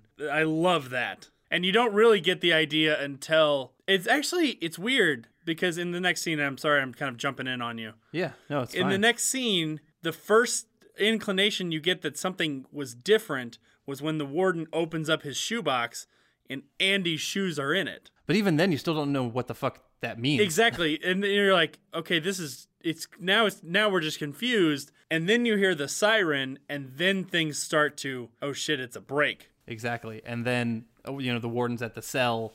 Uh, there's nobody there. You know, it's like, what the fuck is happening? They pull in Red because, you know, Andy and Red are close. We get a, a line, a, another line that I absolutely love to quote is the warden is just like kind of flipping out, just being like, Lord, it's a miracle! Man up and vanished like a fart in the wind. and I absolutely love that line. Oh, it's good. And actually, one of the other lines he uses with the other guard, not Hadley, I actually have used on students where he goes, I want him found. Not tomorrow, not after breakfast, now.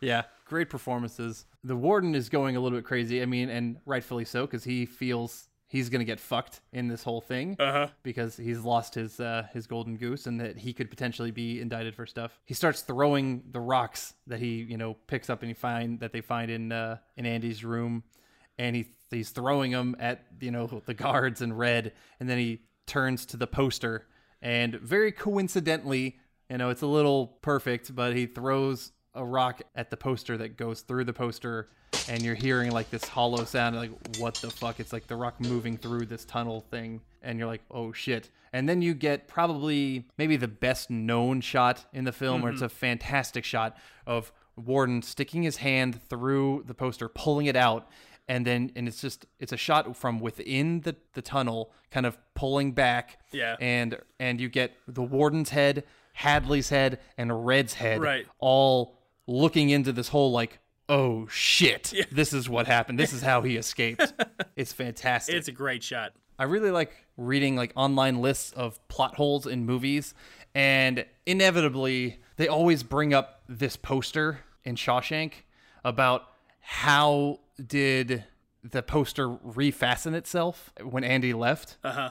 And to me, it, that's never been a problem. I've never, I've never felt it was a plot hole because you just lift up the poster. It's still hanging on. You know, if you keep it still hanging from your top tacks or whatever, or like your tape, Right. And then you go in and you let gravity fucking do its job, and it attaches itself just still kind of like you know from gravity Right. at the bottom. It's not a big deal. Yeah, I agree. So why do people? Why, why people make a, a whole big fucking deal about it? I don't know. I don't see the problem. Yeah, it's it's it's not an issue. Uh, so shut up about it. It's not a plot hole, people. you know, just fucking deal with it. It's good filmmaking. And if you, if it's really a plot hole to you, try it yourself. Hang a poster Yeah.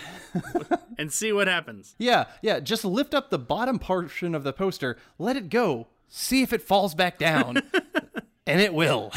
Anyway, we get the narration of how Andy did everything, how he escaped, and we're getting, just getting like all of this kind of through Red's narration, through like some kind of like flashbacky kind of moments. Uh, we're just we're seeing those. And this is the funniest thing for me though. The poster is not an issue.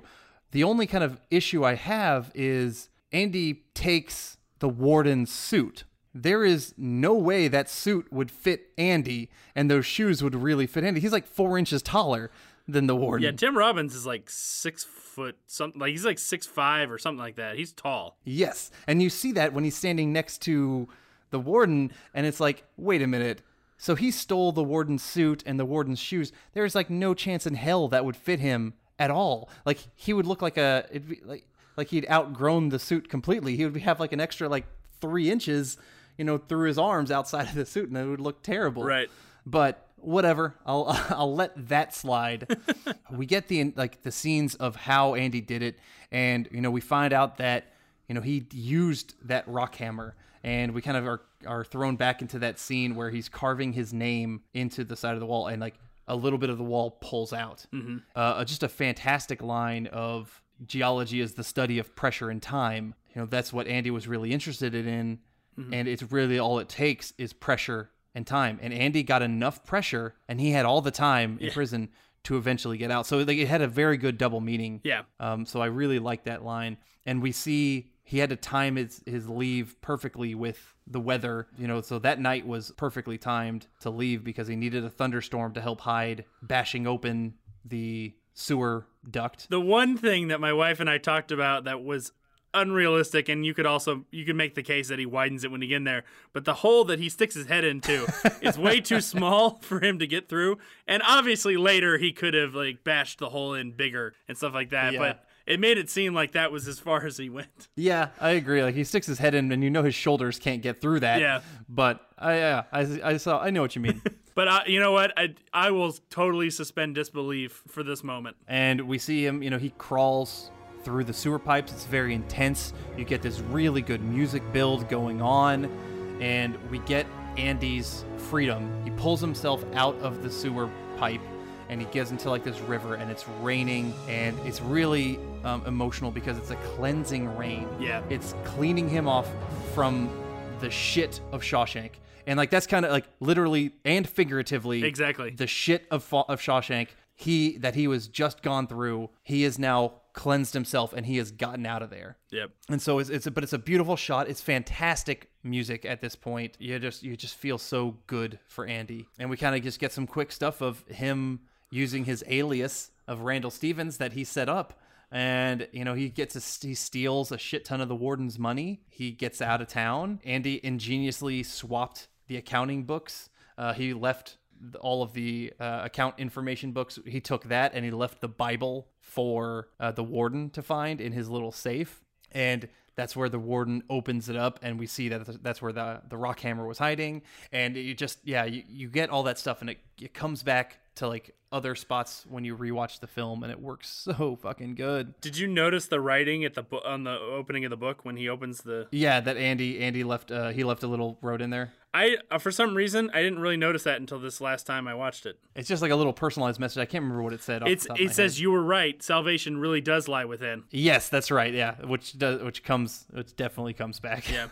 we also get that Andy sent the other books and some some corruption information to a journalist. The cops end up coming in and they end up taking Hadley away, which is kind of nice. You get a little justification for Hadley being the asshole that he was, and the warden ends up shooting himself as opposed to being taken. And honestly, you kind of think that that might be the end of the film. Right. You know, they kind of it's kind of like a, a spot where you would feel naturally it ends, but it doesn't. And actually I'm really glad it doesn't. Yeah. Because here we have Red and the others, they're still in the prison. You know, we're still getting and this is probably why it's like, you know, Red's really the lead Yeah. more than Andy because the the story sticks with Red. Yeah. Even though it kind of bounces back and forth, you know, sometimes sometimes the the camera follows Andy, sometimes the camera follows Red. Right now we're kind of and that's why it's a, it's a it's a buddy film. Yeah. You know, it's both of their stories that's that's important. Yep. Now we're getting another parole hearing for Red. This is his 40th year in prison, so about, you know, maybe around a year-ish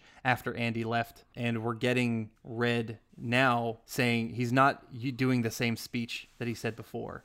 He's saying something completely different, and it's because Red has completely changed and he's really grown up. Yeah. It's a fantastic monologue from Morgan, Morgan Freeman. Yeah. Rehabilitated? Well, now let me see. You know, I don't have any idea what that means. Well, it means you're ready to rejoin society. I know what you think it means, Sonny. To me, it's just a made up word, a politician's word, so that young fellas like yourself can wear a suit and a tie and have a job. What do you really want to know? Am I sorry for what I did? Well, I am. There's not a day goes by I don't feel regret. Not because I'm in here, because you think I should. I look back on the way I was then, a young, stupid kid who committed that terrible crime. I want to talk to him. I want to try to talk some sense to him.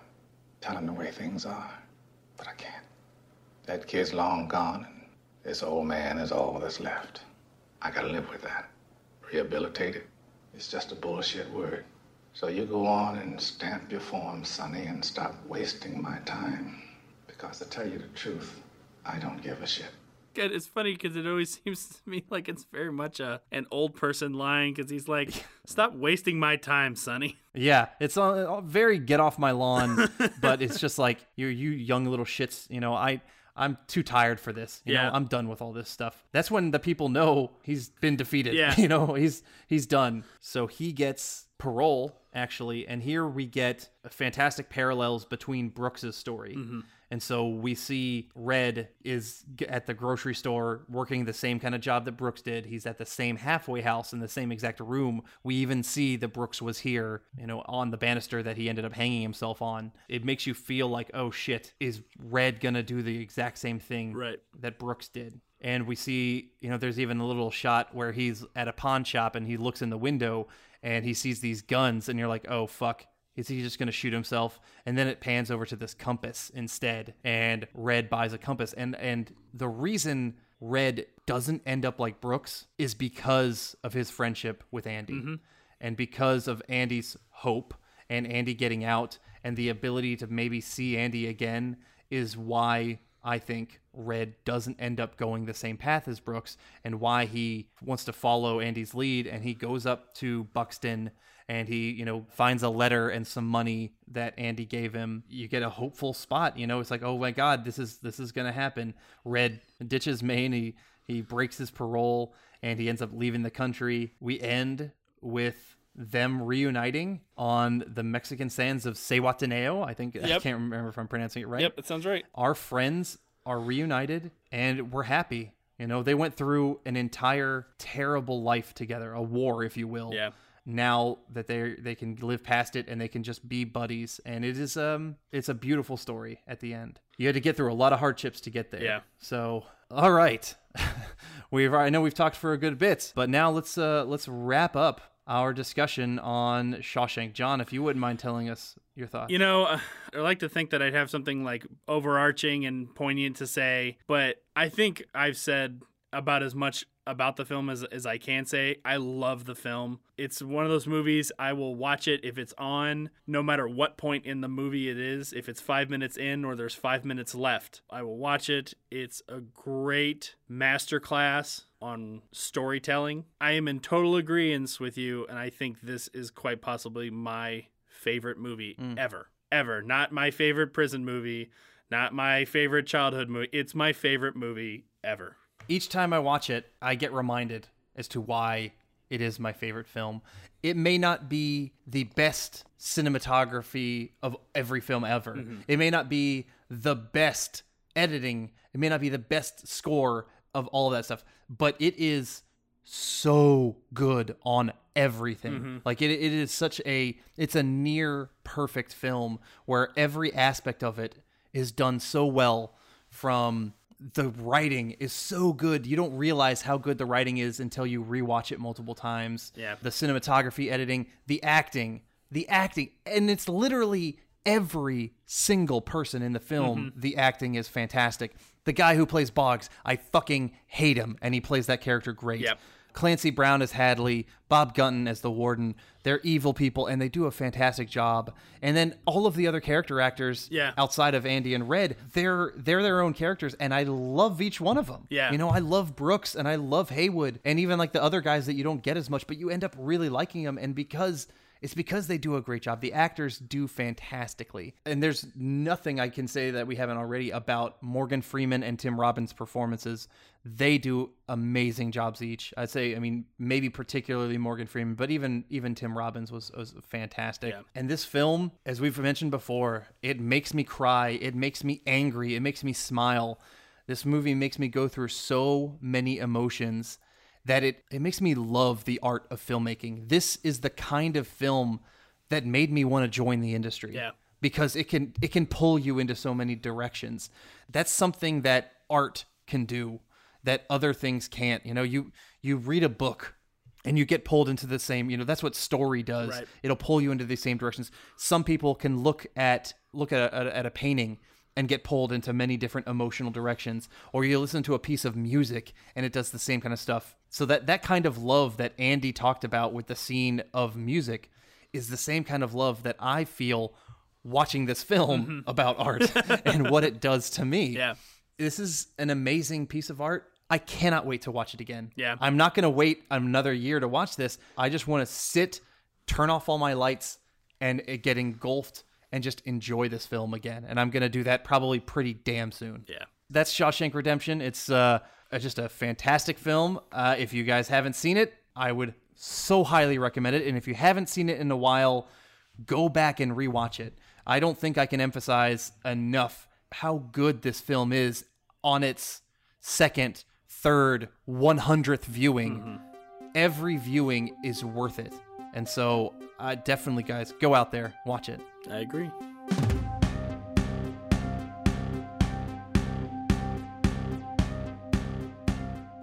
And now we're going to hit the other end of the spectrum with the courtroom sitcom Night Court. Uh, this show ran from 1984 to 1992, 193 episodes, nine seasons. That's a very good run. I had no idea that it, it had so many episodes and lasted for so long. Yeah. Uh, it was created by Reinhold Weege. I'm not entirely sure how to pronounce his name. I think I think you're right. This is pretty much his only big claim to fame. I think he he did some writing on like maybe Barney Miller or some other Yeah. things. Other than that, not too much. That's about it. Uh, it stars Harry Anderson as Judge Harry T. Stone, John Larroquette as Dan Fielding, the assistant district attorney. Uh, Richard Moll plays Bull, the sort of courtroom security guard. And starting at season two, you get Charles Robinson as Mac, who is kind of the the court clerk, I believe. Yep. And then uh, starting on season three, Markie Post, who plays uh, Christine Sullivan, who is like the defense attorney, uh, she kind of carries that. The first couple seasons, they had a couple different ladies. I think there was different in season one and two, but she carries the bulk of that from season three up through nine. And I will admit, it has been a long time since I'd watched Night Court. It was really fucking funny. You didn't mention Marsha Warfield, who plays Roz Russell, one of the other bailiffs. Oh yeah, yeah, yes. Oh yeah, yeah. She starts. She doesn't start until like season three, or I think two or three or something. I can't remember when she gets started. And she is. I think she's probably my favorite character in the entire fucking show. She's a, a no nonsense, fucking hilarious bailiff. Love her. Yes. So as I mentioned, I had completely forgotten how funny the show it was, is, Yeah. and still holds up through a lot of the stuff we watched. I watched. I ended up watching about five episodes. I watched the pilot. If I can, I tend to try to watch the pilot, and then I did a search for what you know what was considered maybe the best episodes. And uh, I'll actually, the bulk of them came out of season four. Okay. Yeah. Yeah. I watched a couple. I watched like probably about five episodes as well. One from season one. I couldn't find the pilot, so I just like just grabbed a random one from season one, and then I watched like maybe two from season four, one from five, and like one from like seven or something like that. Um, I did. I watched the pilot. I watched three from five, and then I watched one from. Uh, I actually watched the penultimate episode, so the oh, okay. because it was considered one of the better ones according to the the list that I saw. This actually going back and rewatching this. Now I kind of want to go back and go through the whole season. The only thing is that sucks is it's not on it's not on Netflix, it's not on Hulu. Yeah. You can like I ended up just buying a few episodes on iTunes. Yeah, I found a few on Daily Motion, um, so I could kind of get a, a little bit there. But yeah, this the show had uh, the writing. It was it was quick, it was witty, it was funny. Yeah. the delivery of the lines were fantastic. It was pretty fucking good. Uh, I will say there was a little bit overuse of the laugh track, in my opinion. Yeah. I got a little tired of, of, of the laugh track, but it was uh, definitely an enjoyable show. I was uh, surprised as well because I remember this one being on syndication, and, and I think it originally aired on NBC, but I don't remember you know if we saw it on like Nick at Nite or some other thing. I don't I don't Right. even know what where I would have seen it. I can't remember if you said the years or not, but it was uh, from 84 to 92. So, and then it, with 193 episodes, shit ton of syndication. Yeah. It was good. Yeah, I'm with you. I was surprised as to how much I was I liked the show. Yeah, I definitely think having watched a couple of the earlier ones, I think it fell into the same eh, kind of. There's kind of a saying where most shows don't hit their stride till about season 3 Mm-hmm. and I think you can definitely tell in this in in this show. Um, and I think it really came down to when they finally got their casting settled, um, and they weren't adding and, and removing people. The sort of it's funny the the initial pilot. The idea is is that this judge gets his appointment because the either the governor or the mayor on his last day of office starts appointing a bunch of people. Oh, okay. And and his last day of office apparently in this case is on a Sunday. Larroquette, his character kind of I finally asked him like, "How the hell did you become a judge?" Because he's he comes in and he's quirky. He doesn't dress like he doesn't come in in a suit. he's not dressed like a judge. He does magic tricks. Yes. Like all all of these weird things. You're like, who is this guy and why is he pretending to be a judge? And he asks he asks him so of you know, I was like, how did you become? And he goes, I was at the bottom of the list, and they just started calling people. He goes, well, it was Sunday. Nobody was home. Guess who was home? I was home. Oh, that's, that's awesome. Yeah, you mentioned the magic, and Harry Anderson was like a magician, kind of like a comedy magician turned actor. Mm-hmm. And I like how they incorporated that into the show, and they put some of that stuff away, put that stuff uh, into it, which was just funny, and it added added a little bit of the actual actor into the character, and I think it worked well. Yeah, I watched an episode. Um, I cannot remember the name. of It It had to do with this character named Leon, who was a kid. Um, I think he was kind of a runaway. And I actually I didn't watch the first. It was a two-parter, and I didn't watch the first part. I only watched the second part. So the gist you get is that this is a kid who's kind of homeless, and he ran away from the, the orphanage or whoever's trying to take care of him. But Harry had befriended him, and because Harry knew magic, he showed the kid how to get out of handcuffs, Uh-huh. and the kid used that to escape. Nice. So it actually it actually ended up being a very very um, serious and poignant episode in the end. Okay. Basically, I tell you what, uh, the gist of what I got from all the stuff I, I saw, if you ever went back and just watched one season, watch season four. Okay. Apparently, that appears to be the consensus that season four was the the best one. Uh, I want to go through kind of just some of the other actors and some of the things. Yeah. Harry Anderson, uh, unfortunately, he passed away Yes. this year, earlier this year, Yeah. which stinks because he was funny. I definitely, yeah. Uh, he wore, my God, the fedoras. I just so many. He, he wore so many. I just remember that look. You know, when he wasn't when he wasn't dressed up as a judge, he would like have. He looked more like a detective than anything else, like a private eye with all the fedoras that he had on. Right. Yeah, very unorthodox. Yeah, just funny. Yeah, John Larroquette.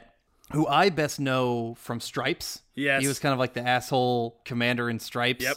And in this show, he was funny. He was very sexist, and he was kind of like a jerk, even, but he was funny as hell. He actually won four straight Emmys Oh, wow. for his performance in this show. I was gonna say he's kind of like the Barney Stinson, Barney Stinson before Barney Stinson. Yeah, I can, I can kind of see that. He's good, yeah, but obviously he was uh, well portrayed. But I, the thing that I probably remember most is Bull. Yeah. the bailiff. I, for some reason, I just really he's kind of like you know big dumb guy. Yeah. he's, uh, but he was funny and just his look. Richard Moll has a very distinct look in my opinion. I just can you can pick him out pretty easily. Yeah, he's been in a bunch of stuff, but I didn't realize until just seeing his IMDb that he was actually the voice of Mac Gargan slash the Scorpion in the uh, Spider-Man animated show. Oh, okay. All right, you want my tail, Spider-Man?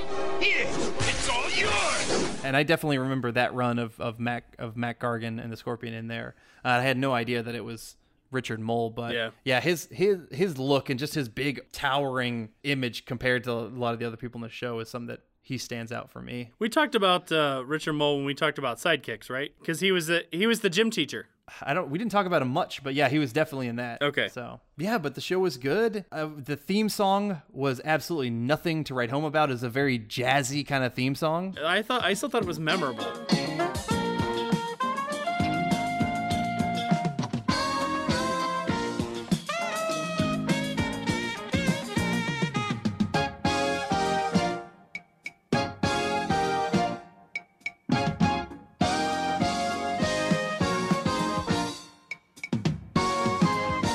Don't know if I would call it memorable. You know what it actually reminded me of? It actually kind of reminded me of the Cosby Show intro.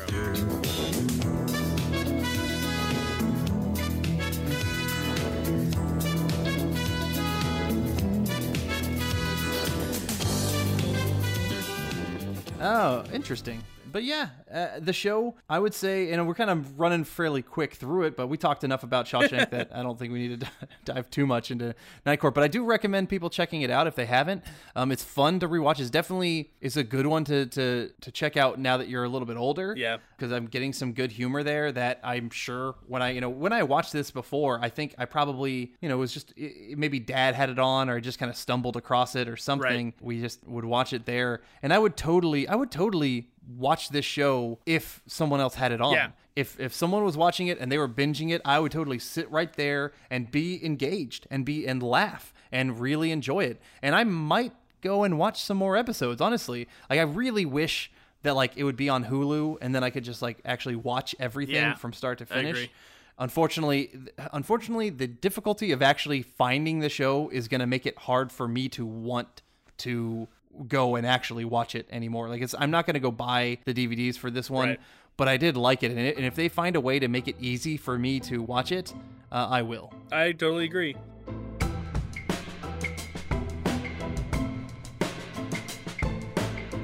This episode of the Blast from Our Past podcast is brought to you by Pound Puppies. Those lonely pound puppies really need to be rescued. Pound puppy, I'm so glad to find you. Put that lonely pound behind you. You need a name. I'll call you Freckles. Lots of pound puppies need your love. Oscar, meet Petey. And when they're this lonely and this lovable, one more is always welcome. Come sharing all our cuddling, caring puppy love. Pound puppies. Each sold separately. From Tonka.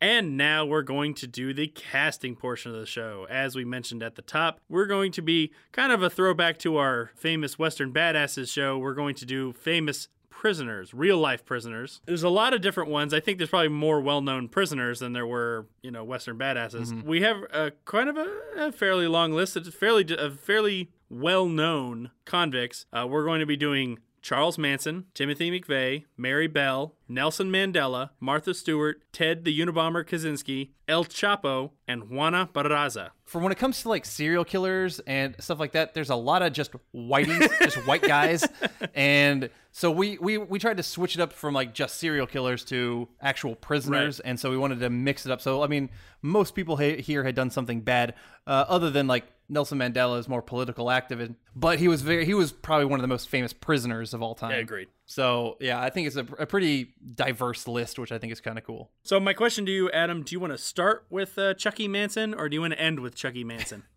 Let- Let's let's end with, with Chuck. Okay. Well, let's go to really interesting person, Juana Barraza. She was a Mexican wrestler who was thought or charged, I can't remember which one, to have killed between like 40 and 48 women. Yeah, it's a crazy story. It's definitely something that you would find like a, a biopic. Uh, you know, I, I'm surprised there's not a movie really about her. Yeah, or at least not one that we know of. Maybe maybe something like Lifetime did, but Yeah. I'm talking about a good one. Yeah. So yeah, she was a former Mexican uh, professional wrestler. Not even just a wrestler, she was a professional wrestler, and she was sentenced to 759 years in prison for killing between 42 and 48 elderly women. Holy shit! Yeah. So yeah, she's not not a good person. So yeah, plenty of prison sentence. Yeah. So uh, I'll go ahead and jump in. I ended up going with a woman who's already famous for playing a prisoner. Uh, she's on the show Orange is the New Black, and it is the actress Selenis Leyva. Uh, who also made a cameo appearance on Spider-Man: Homecoming as one of the teachers in uh, Peter Parker's school. Oh, I like that call. Uh, I used to like Orange is the New Black until the last two seasons. I thought were absolutely rough, and so I, I've given up on the show. I only watched the first two seasons and then I kind of stopped after that. Yeah, those first seasons uh, they were good. So Yeah. I like that, and I and I like that. I like that choice. I went a little younger with my pick, partly just because I, I think it's you know you're gonna you're gonna get a whole bunch of different portions of this lady's story, Right. And so I kind of want to make sure I get uh, you know that younger, which which I'm sure your actors could do, or they'll figure out how to make it happen. Or just cast someone for that. But uh, I wanted uh, another a similar. I wanted a Latino actress. Are you? you, you were, I'm not gonna. I didn't go out of the since we're doing actual biopics here. Yeah. I didn't go outside of the race and gender um, aspect. I didn't either because you obviously need somebody who represents. So the other thing is you kind of also have to find someone who kind of looks like the person, Kind of, yeah. which l- kind of limits your options. So yeah, which I had trouble finding someone for uh, Juana Barraza because she is a very distinct looking person. Yeah. She, she was not she was not the best looking lady, and the problem is, and I, I've talked to my wife about this, is you know I search very often for like when I'm trying to find people who I'm trying to cast, I will just go on Google and search best Latino actress, Right. or best black actress, and inevitably every single time I type in, you know, if I say best black actor, I get a list of best black actors. If I type in best black actress, the first like 10 things I ever find is most beautiful black actresses. And I'm like, I'm not looking for most beautiful. I want to know who the fuck is the best. Yes. And it's it just shows like God damn, that sucks. You know, that's we, all we do is think about women's looks first, and it's like I just want to know who the hell is the best. I, you know what? I had the exact same problem when I was looking for this casting because I was like, I was, look, I just started looking for Latina actresses, and every single one, every single list was basically it was a list of the hottest Latina actresses. Yes. And I'm like, this is not what I'm looking for. Finally, I was thinking, oh wait, there's a lot of Latina actresses in Orange Is the New Black, and that's when I went in there and, and pretty much immediately found Selena. So I wish I would have thought the way you thought and gone into Orange is the New Black because that I would have found someone there as well. Um, and I like that call. Uh, I ended up going with an actress who's very she's a very good actress. Uh, we've seen her mostly in the Deadpool movie and then also Firefly. Uh, her name is uh, Morena Baccarin. She's from Brazil, but she's she is very beautiful. But Hollywood is gonna doll up this character a little bit more than they probably should. Right. And I think I think if you kind of cut her hair and you can ugly her. I mean, you know, what, if they could make Charlize Theron, you know, look the way she did in the movie Monster, they could they could kind of like do some makeup for anyone else. that is fair. and she's a good actress, so Morena uh, Baccarin is who I went with. And you know, especially especially if uh, if they're going for the younger part of the story. Yeah, which I wanted to try and get some of that. Right. All right, let's move up to El Chapo, who was in the news not too long ago because he was, I believe, he was accidentally let out of prison. Wasn't that what it was? Or he escaped somehow? He escape. Yeah, he keeps escaping or keeps getting get out. Like this guy is uh, very interesting, and he's Yeah. he's almost. It's, it's- I think it's he fits perfectly for Shawshank because he keeps escaping. He's a leader of a Mexican drug cartel. I believe he's in U.S. custody now. I thought Maybe, I, I- I can't remember. I thought I read that somewhere. I could be wrong. But uh, I'm gonna let you go take this one first. Sure. Uh, so El Chapo, which is slang for shorty, uh, because apparently, you know, the guy is actually is pretty short. Yeah. Uh, he's only like five six. I wanted a, a Hispanic short actor. This guy can do absolutely anything. He can go super comedic. He can go super dramatic. And I think with El Chapo, you know, you got to have some good range. And he's also pretty short.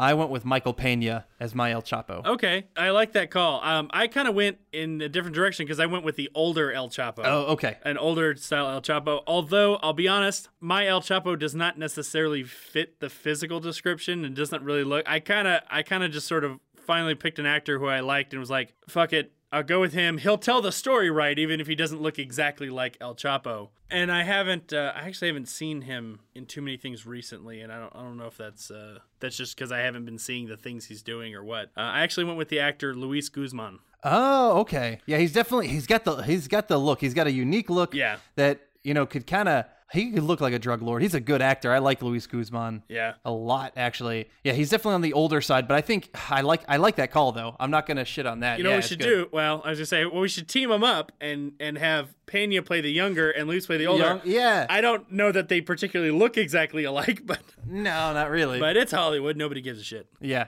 I'm cool with that. Uh, all right. Uh, now the infamous Unabomber, Mr. Ted Kaczynski. I definitely remember uh, all of this going down. Um, I believe it was kind of in the early '90s when he was uh, sending mail bombs. What I remember is his headshot. Yeah. Well, they Ted they- Kaczynski's headshot was crazy. The first thing that they found was the sketch drawing of him, of him with the, Yeah, the that was- aviators and the hood, and, and that sort of became. Yes. It's a look now. It's known as the Unabomber. And there are people who know the look and probably don't know what it's from. Yeah, that that's probably the mo- one of the most famous things that came out of the whole Unabomber thing was that sketch. Yep. And and the and the and the fact that the guy that the fact that Ted Kaczynski looked nothing like the sketch. Yeah, he's kind of a, a older. Yeah, he was in his like mid 60s when this whole when he did did this whole thing. Yeah.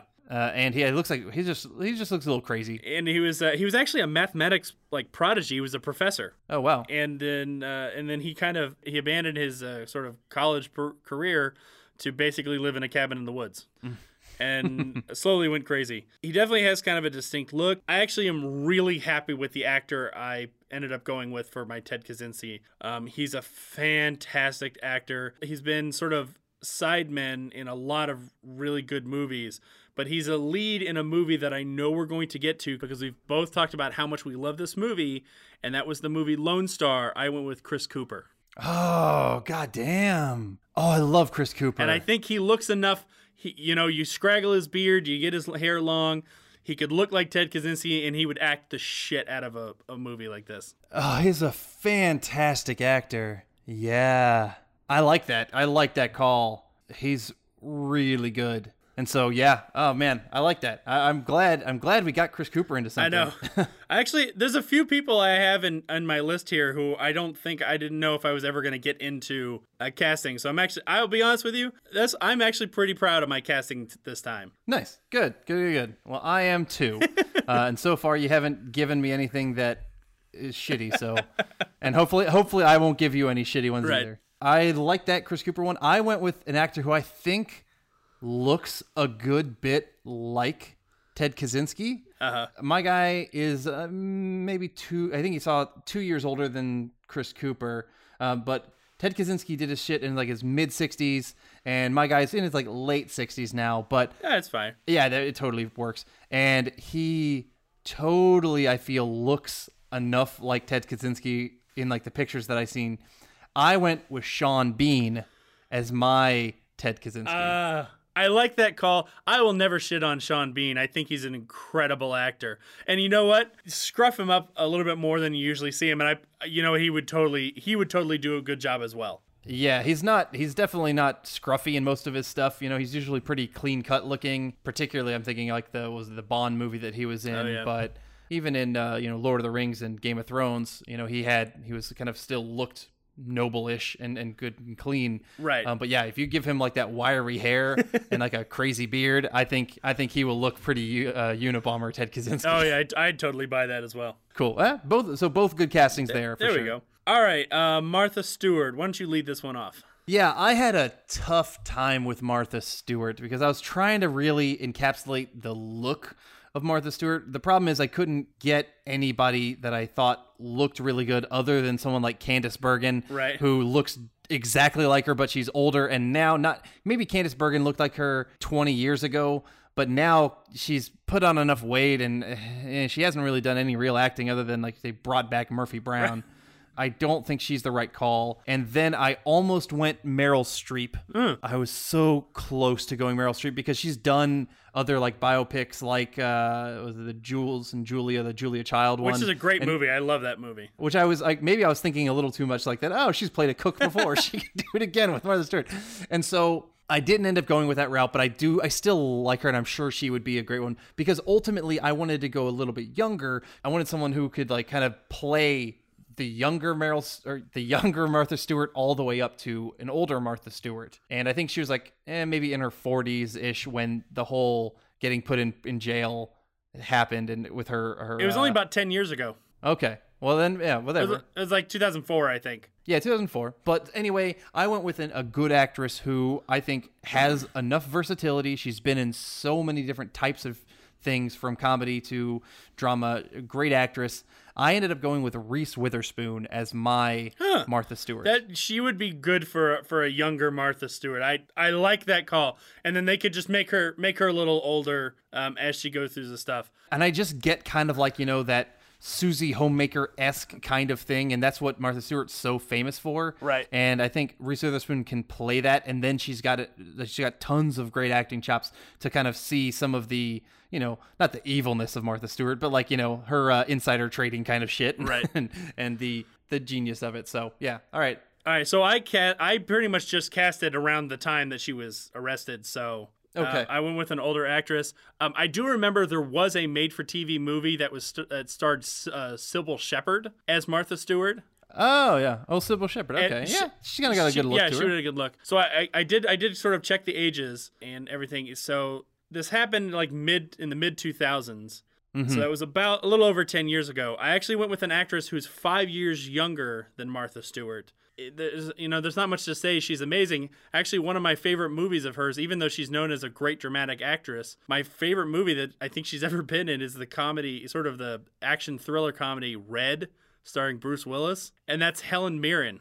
I like that call too. Helen, I mean, Helen Mirren's fantastic. Yeah. So yeah, I'm definitely going for the uh, pretty much right around the time of I want my story to be about her going to prison. Yeah, of course. So- Yeah, I, I, I'm gonna get that. No, I'm, I'm cool with that. I, I like Helen, Helen Mirren. I think that's a, that's a good spot. All right, so let's move on to Nelson Mandela. It's a hard call because Nelson he was played by I, you know everyone's first thought was Morgan Freeman. Well, Morgan Freeman did play Nelson Mandela in that I forget the name of the movie, Invictus from 2009. And he did a great job. A lot of actors have played Nelson Mandela through the years. But I wanted to focus on sort of the beginnings of you know what put him in prison initially back in I believe it was the 60s. Yeah, it was in the 60s. Yeah, 62, I believe. I think around then is when he actually was uh, incarcerated. Yeah, and uh, and he was in his around his 40s. I did the math. I think he was around his, his mid to late 40s at the time, uh, which is it's wild to think that he was in prison for so long and then came out and was this almost malevolent leader that we all sort of adore. Yeah. Uh, so I went with someone who's younger than you think, because we all think of him as being older, because you know, especially uh, you and I, we didn't live through uh, any of that stuff. And I'm not gonna lie, I had a hard time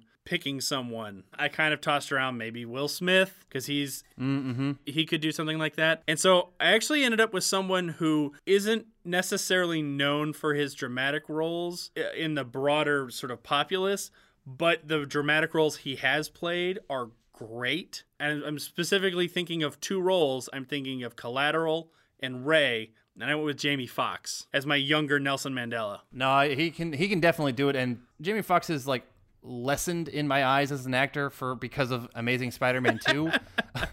but there's no denying, particularly Ray, but also I really I do like him in Collateral and a whole bunch of other Yeah. films that he is a really strong actor. And I do I do think he would do a good job. I like that one. I do like that one. Okay. Um, I may like mine better, but not That's much. okay. Honestly, I think it probably could be even par. Yeah, Nelson Mandela has had a bunch of people play him. I, even Idris Elba has played him. Danny Glover. The way that you brought it up, like when I think of Nelson Mandela, I think of older Nelson Mandela. Right. So the first name that came to my mind was actually an older an older actor who would be too old because I would again similar with you I'd want someone who could play in the 60s and that kind of that life Right. th- to see him getting incarcerated.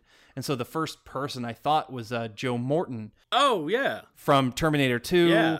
A bunch of stuff. Amazing actor. Loved him. But he's just he's too old. Yeah, he- and partly because I want to I want to cast him in something. and so I was like, can I make this work? Because I want Joe Morton is uh, underrated as an actor and so I wanted to just try and get him into something. But I instead I'll just mention his name.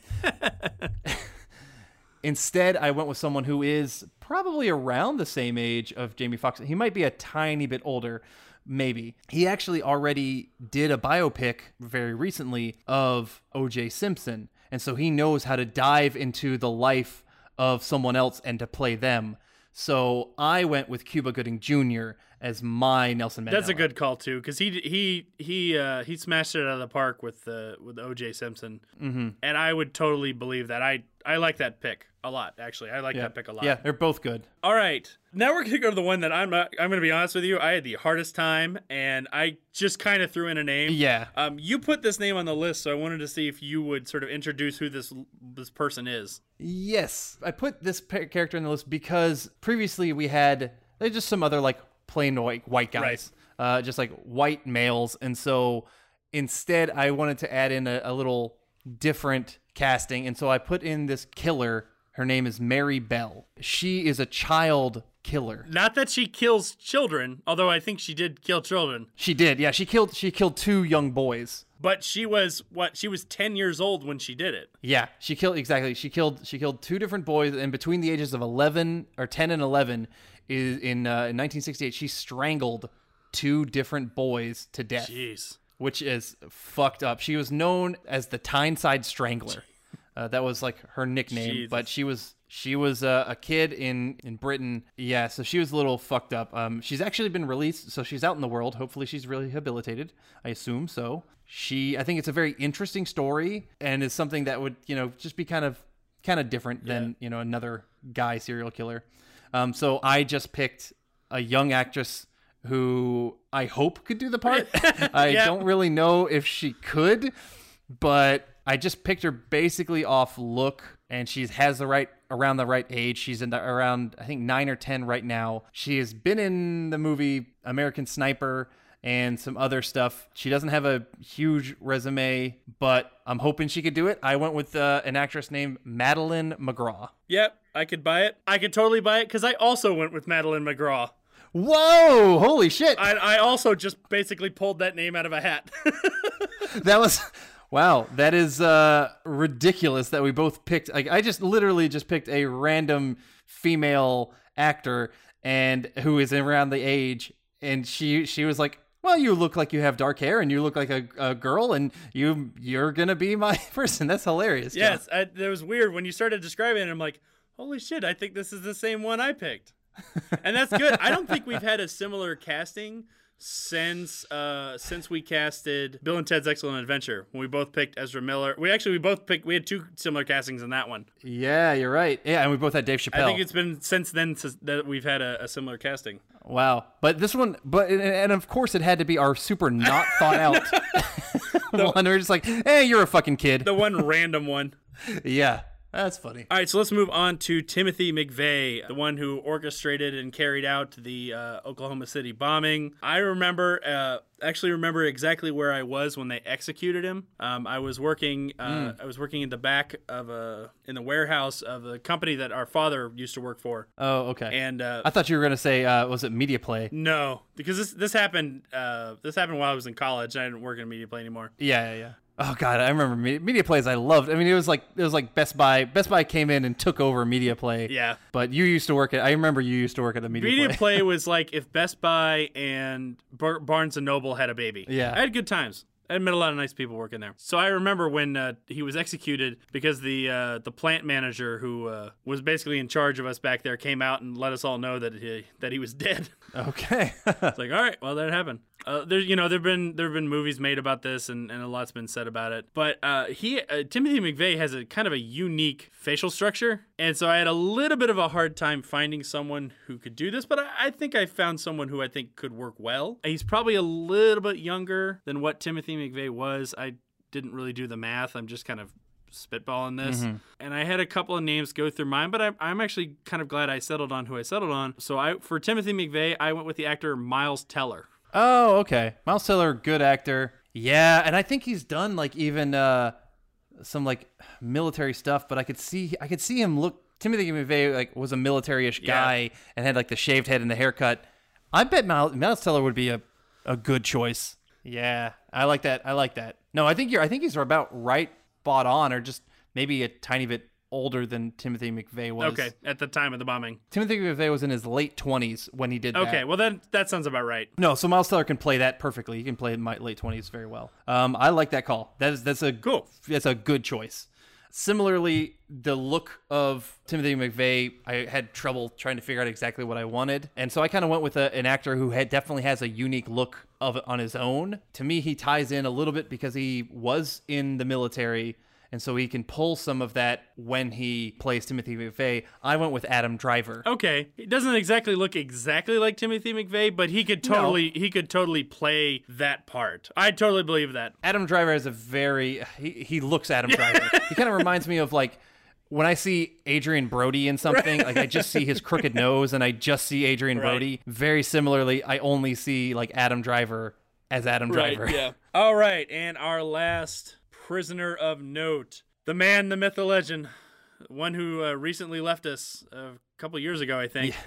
Honestly, it took him long enough. Oh my god, I was I was happy to hear. It was like, oh my god, why is he still alive? Exactly. Why are we even keeping this guy still alive? I know. Uh, and that's uh, Charles Manson. very famously uh, led a cult out here in uh, the Los Angeles area. You know, he was carrying out what he called Helter Skelter, uh, which was like based off like the, the Beatles song, I think. And Yeah. he was an awful dude. He ended up writing a song that I think the Beach Boys actually ended up playing. I know that he was an aspiring songwriter. He wasn't a particularly good songwriter, but he did write a song that someone did end up covering, and I want to say it was the Beach Boys. But I want to go. I would actually want to hear your pick first for this one. So Charles Manson, he looks just like a fucking crazy guy, and that's what I know about Charles Manson.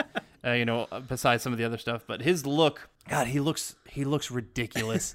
you know, he's got kind of crazy hair. You know, when he got older, he he put like a Nazi, he had like a swastika on his He head He carved it into his head. and he looked, you know, he was bald with like a goatee. But you know, when he was younger, he had facial hair and like just kind of wiry, crazy hair. Right. I went with someone who I know could play this psycho, and he's he's probably older than I should have cast, but he is really fucking good, and I think he could play Charles Manson from an early side if you you know get some good makeup to definitely play the older side of some older makeup i went with christian bale Okay. he is such a good actor that he can i think he can pull off the look and he dives into his characters so much and i know he can play crazy from american psycho and from a bunch of stuff i think christian bale would do a fantastic I job. like that. That was kind of unexpected. I didn't uh I didn't see that one coming. I like that one. Especially cuz you thought uh, and I like that you kind of pick someone who you could take through time from younger to Yeah. older. I pretty much just focused on the younger one. younger yeah Probably, you know, focusing on the crimes and all that stuff. And and there have been movies made of this, but you know, in the interest of recasting, I found someone who I really like, and uh, he's actually someone who I think you've mentioned you really like, like as an actor. So I hope you like him in this role, even though he's playing a psycho. Uh, I went with the actor Ben Foster. Oh, I love Ben Foster. Yeah, I think he's a highly underrated actor, and he could totally dive into this th- that role. That's cool. He's, yeah, he seemed like the kind of guy who could who could get into this and could portray Manson in a way that was you know not only true to Manson but cinematic and Yeah. and uh, really kind of make the story sort of stick out and pop. So that's who yeah that's who I went for. Uh, nice. All right, I like that. Cool. Yeah. Definitely one of our more amicable uh, castings, which which is which Yeah. is fine. I think there were some definitely some really good choices made on both sides, and in some cases, choices where it would be hard to pick one over the other. We should probably just be given casting director Jobs. Uh, hire us, people. This is what I, we would love to do. We can do this for your company. We're doing this, you know, for free right now, but pay us, please. All right, and that was our famous prisoners casting. Please join us next time for an album review episode. We take you back to the grunge era while we review Nirvana's album Nevermind. If you have any questions or any suggestions for movies or TV shows you'd like for us to review as part of your childhood, you can reach us at blastfromourpast at gmail.com or you can find us on Facebook and Twitter at, at blastpastcast. That's at Blast Past Cast on both Facebook and Twitter. So until next time, I'm John, And I'm Adam. and thanks for joining us. See you next time.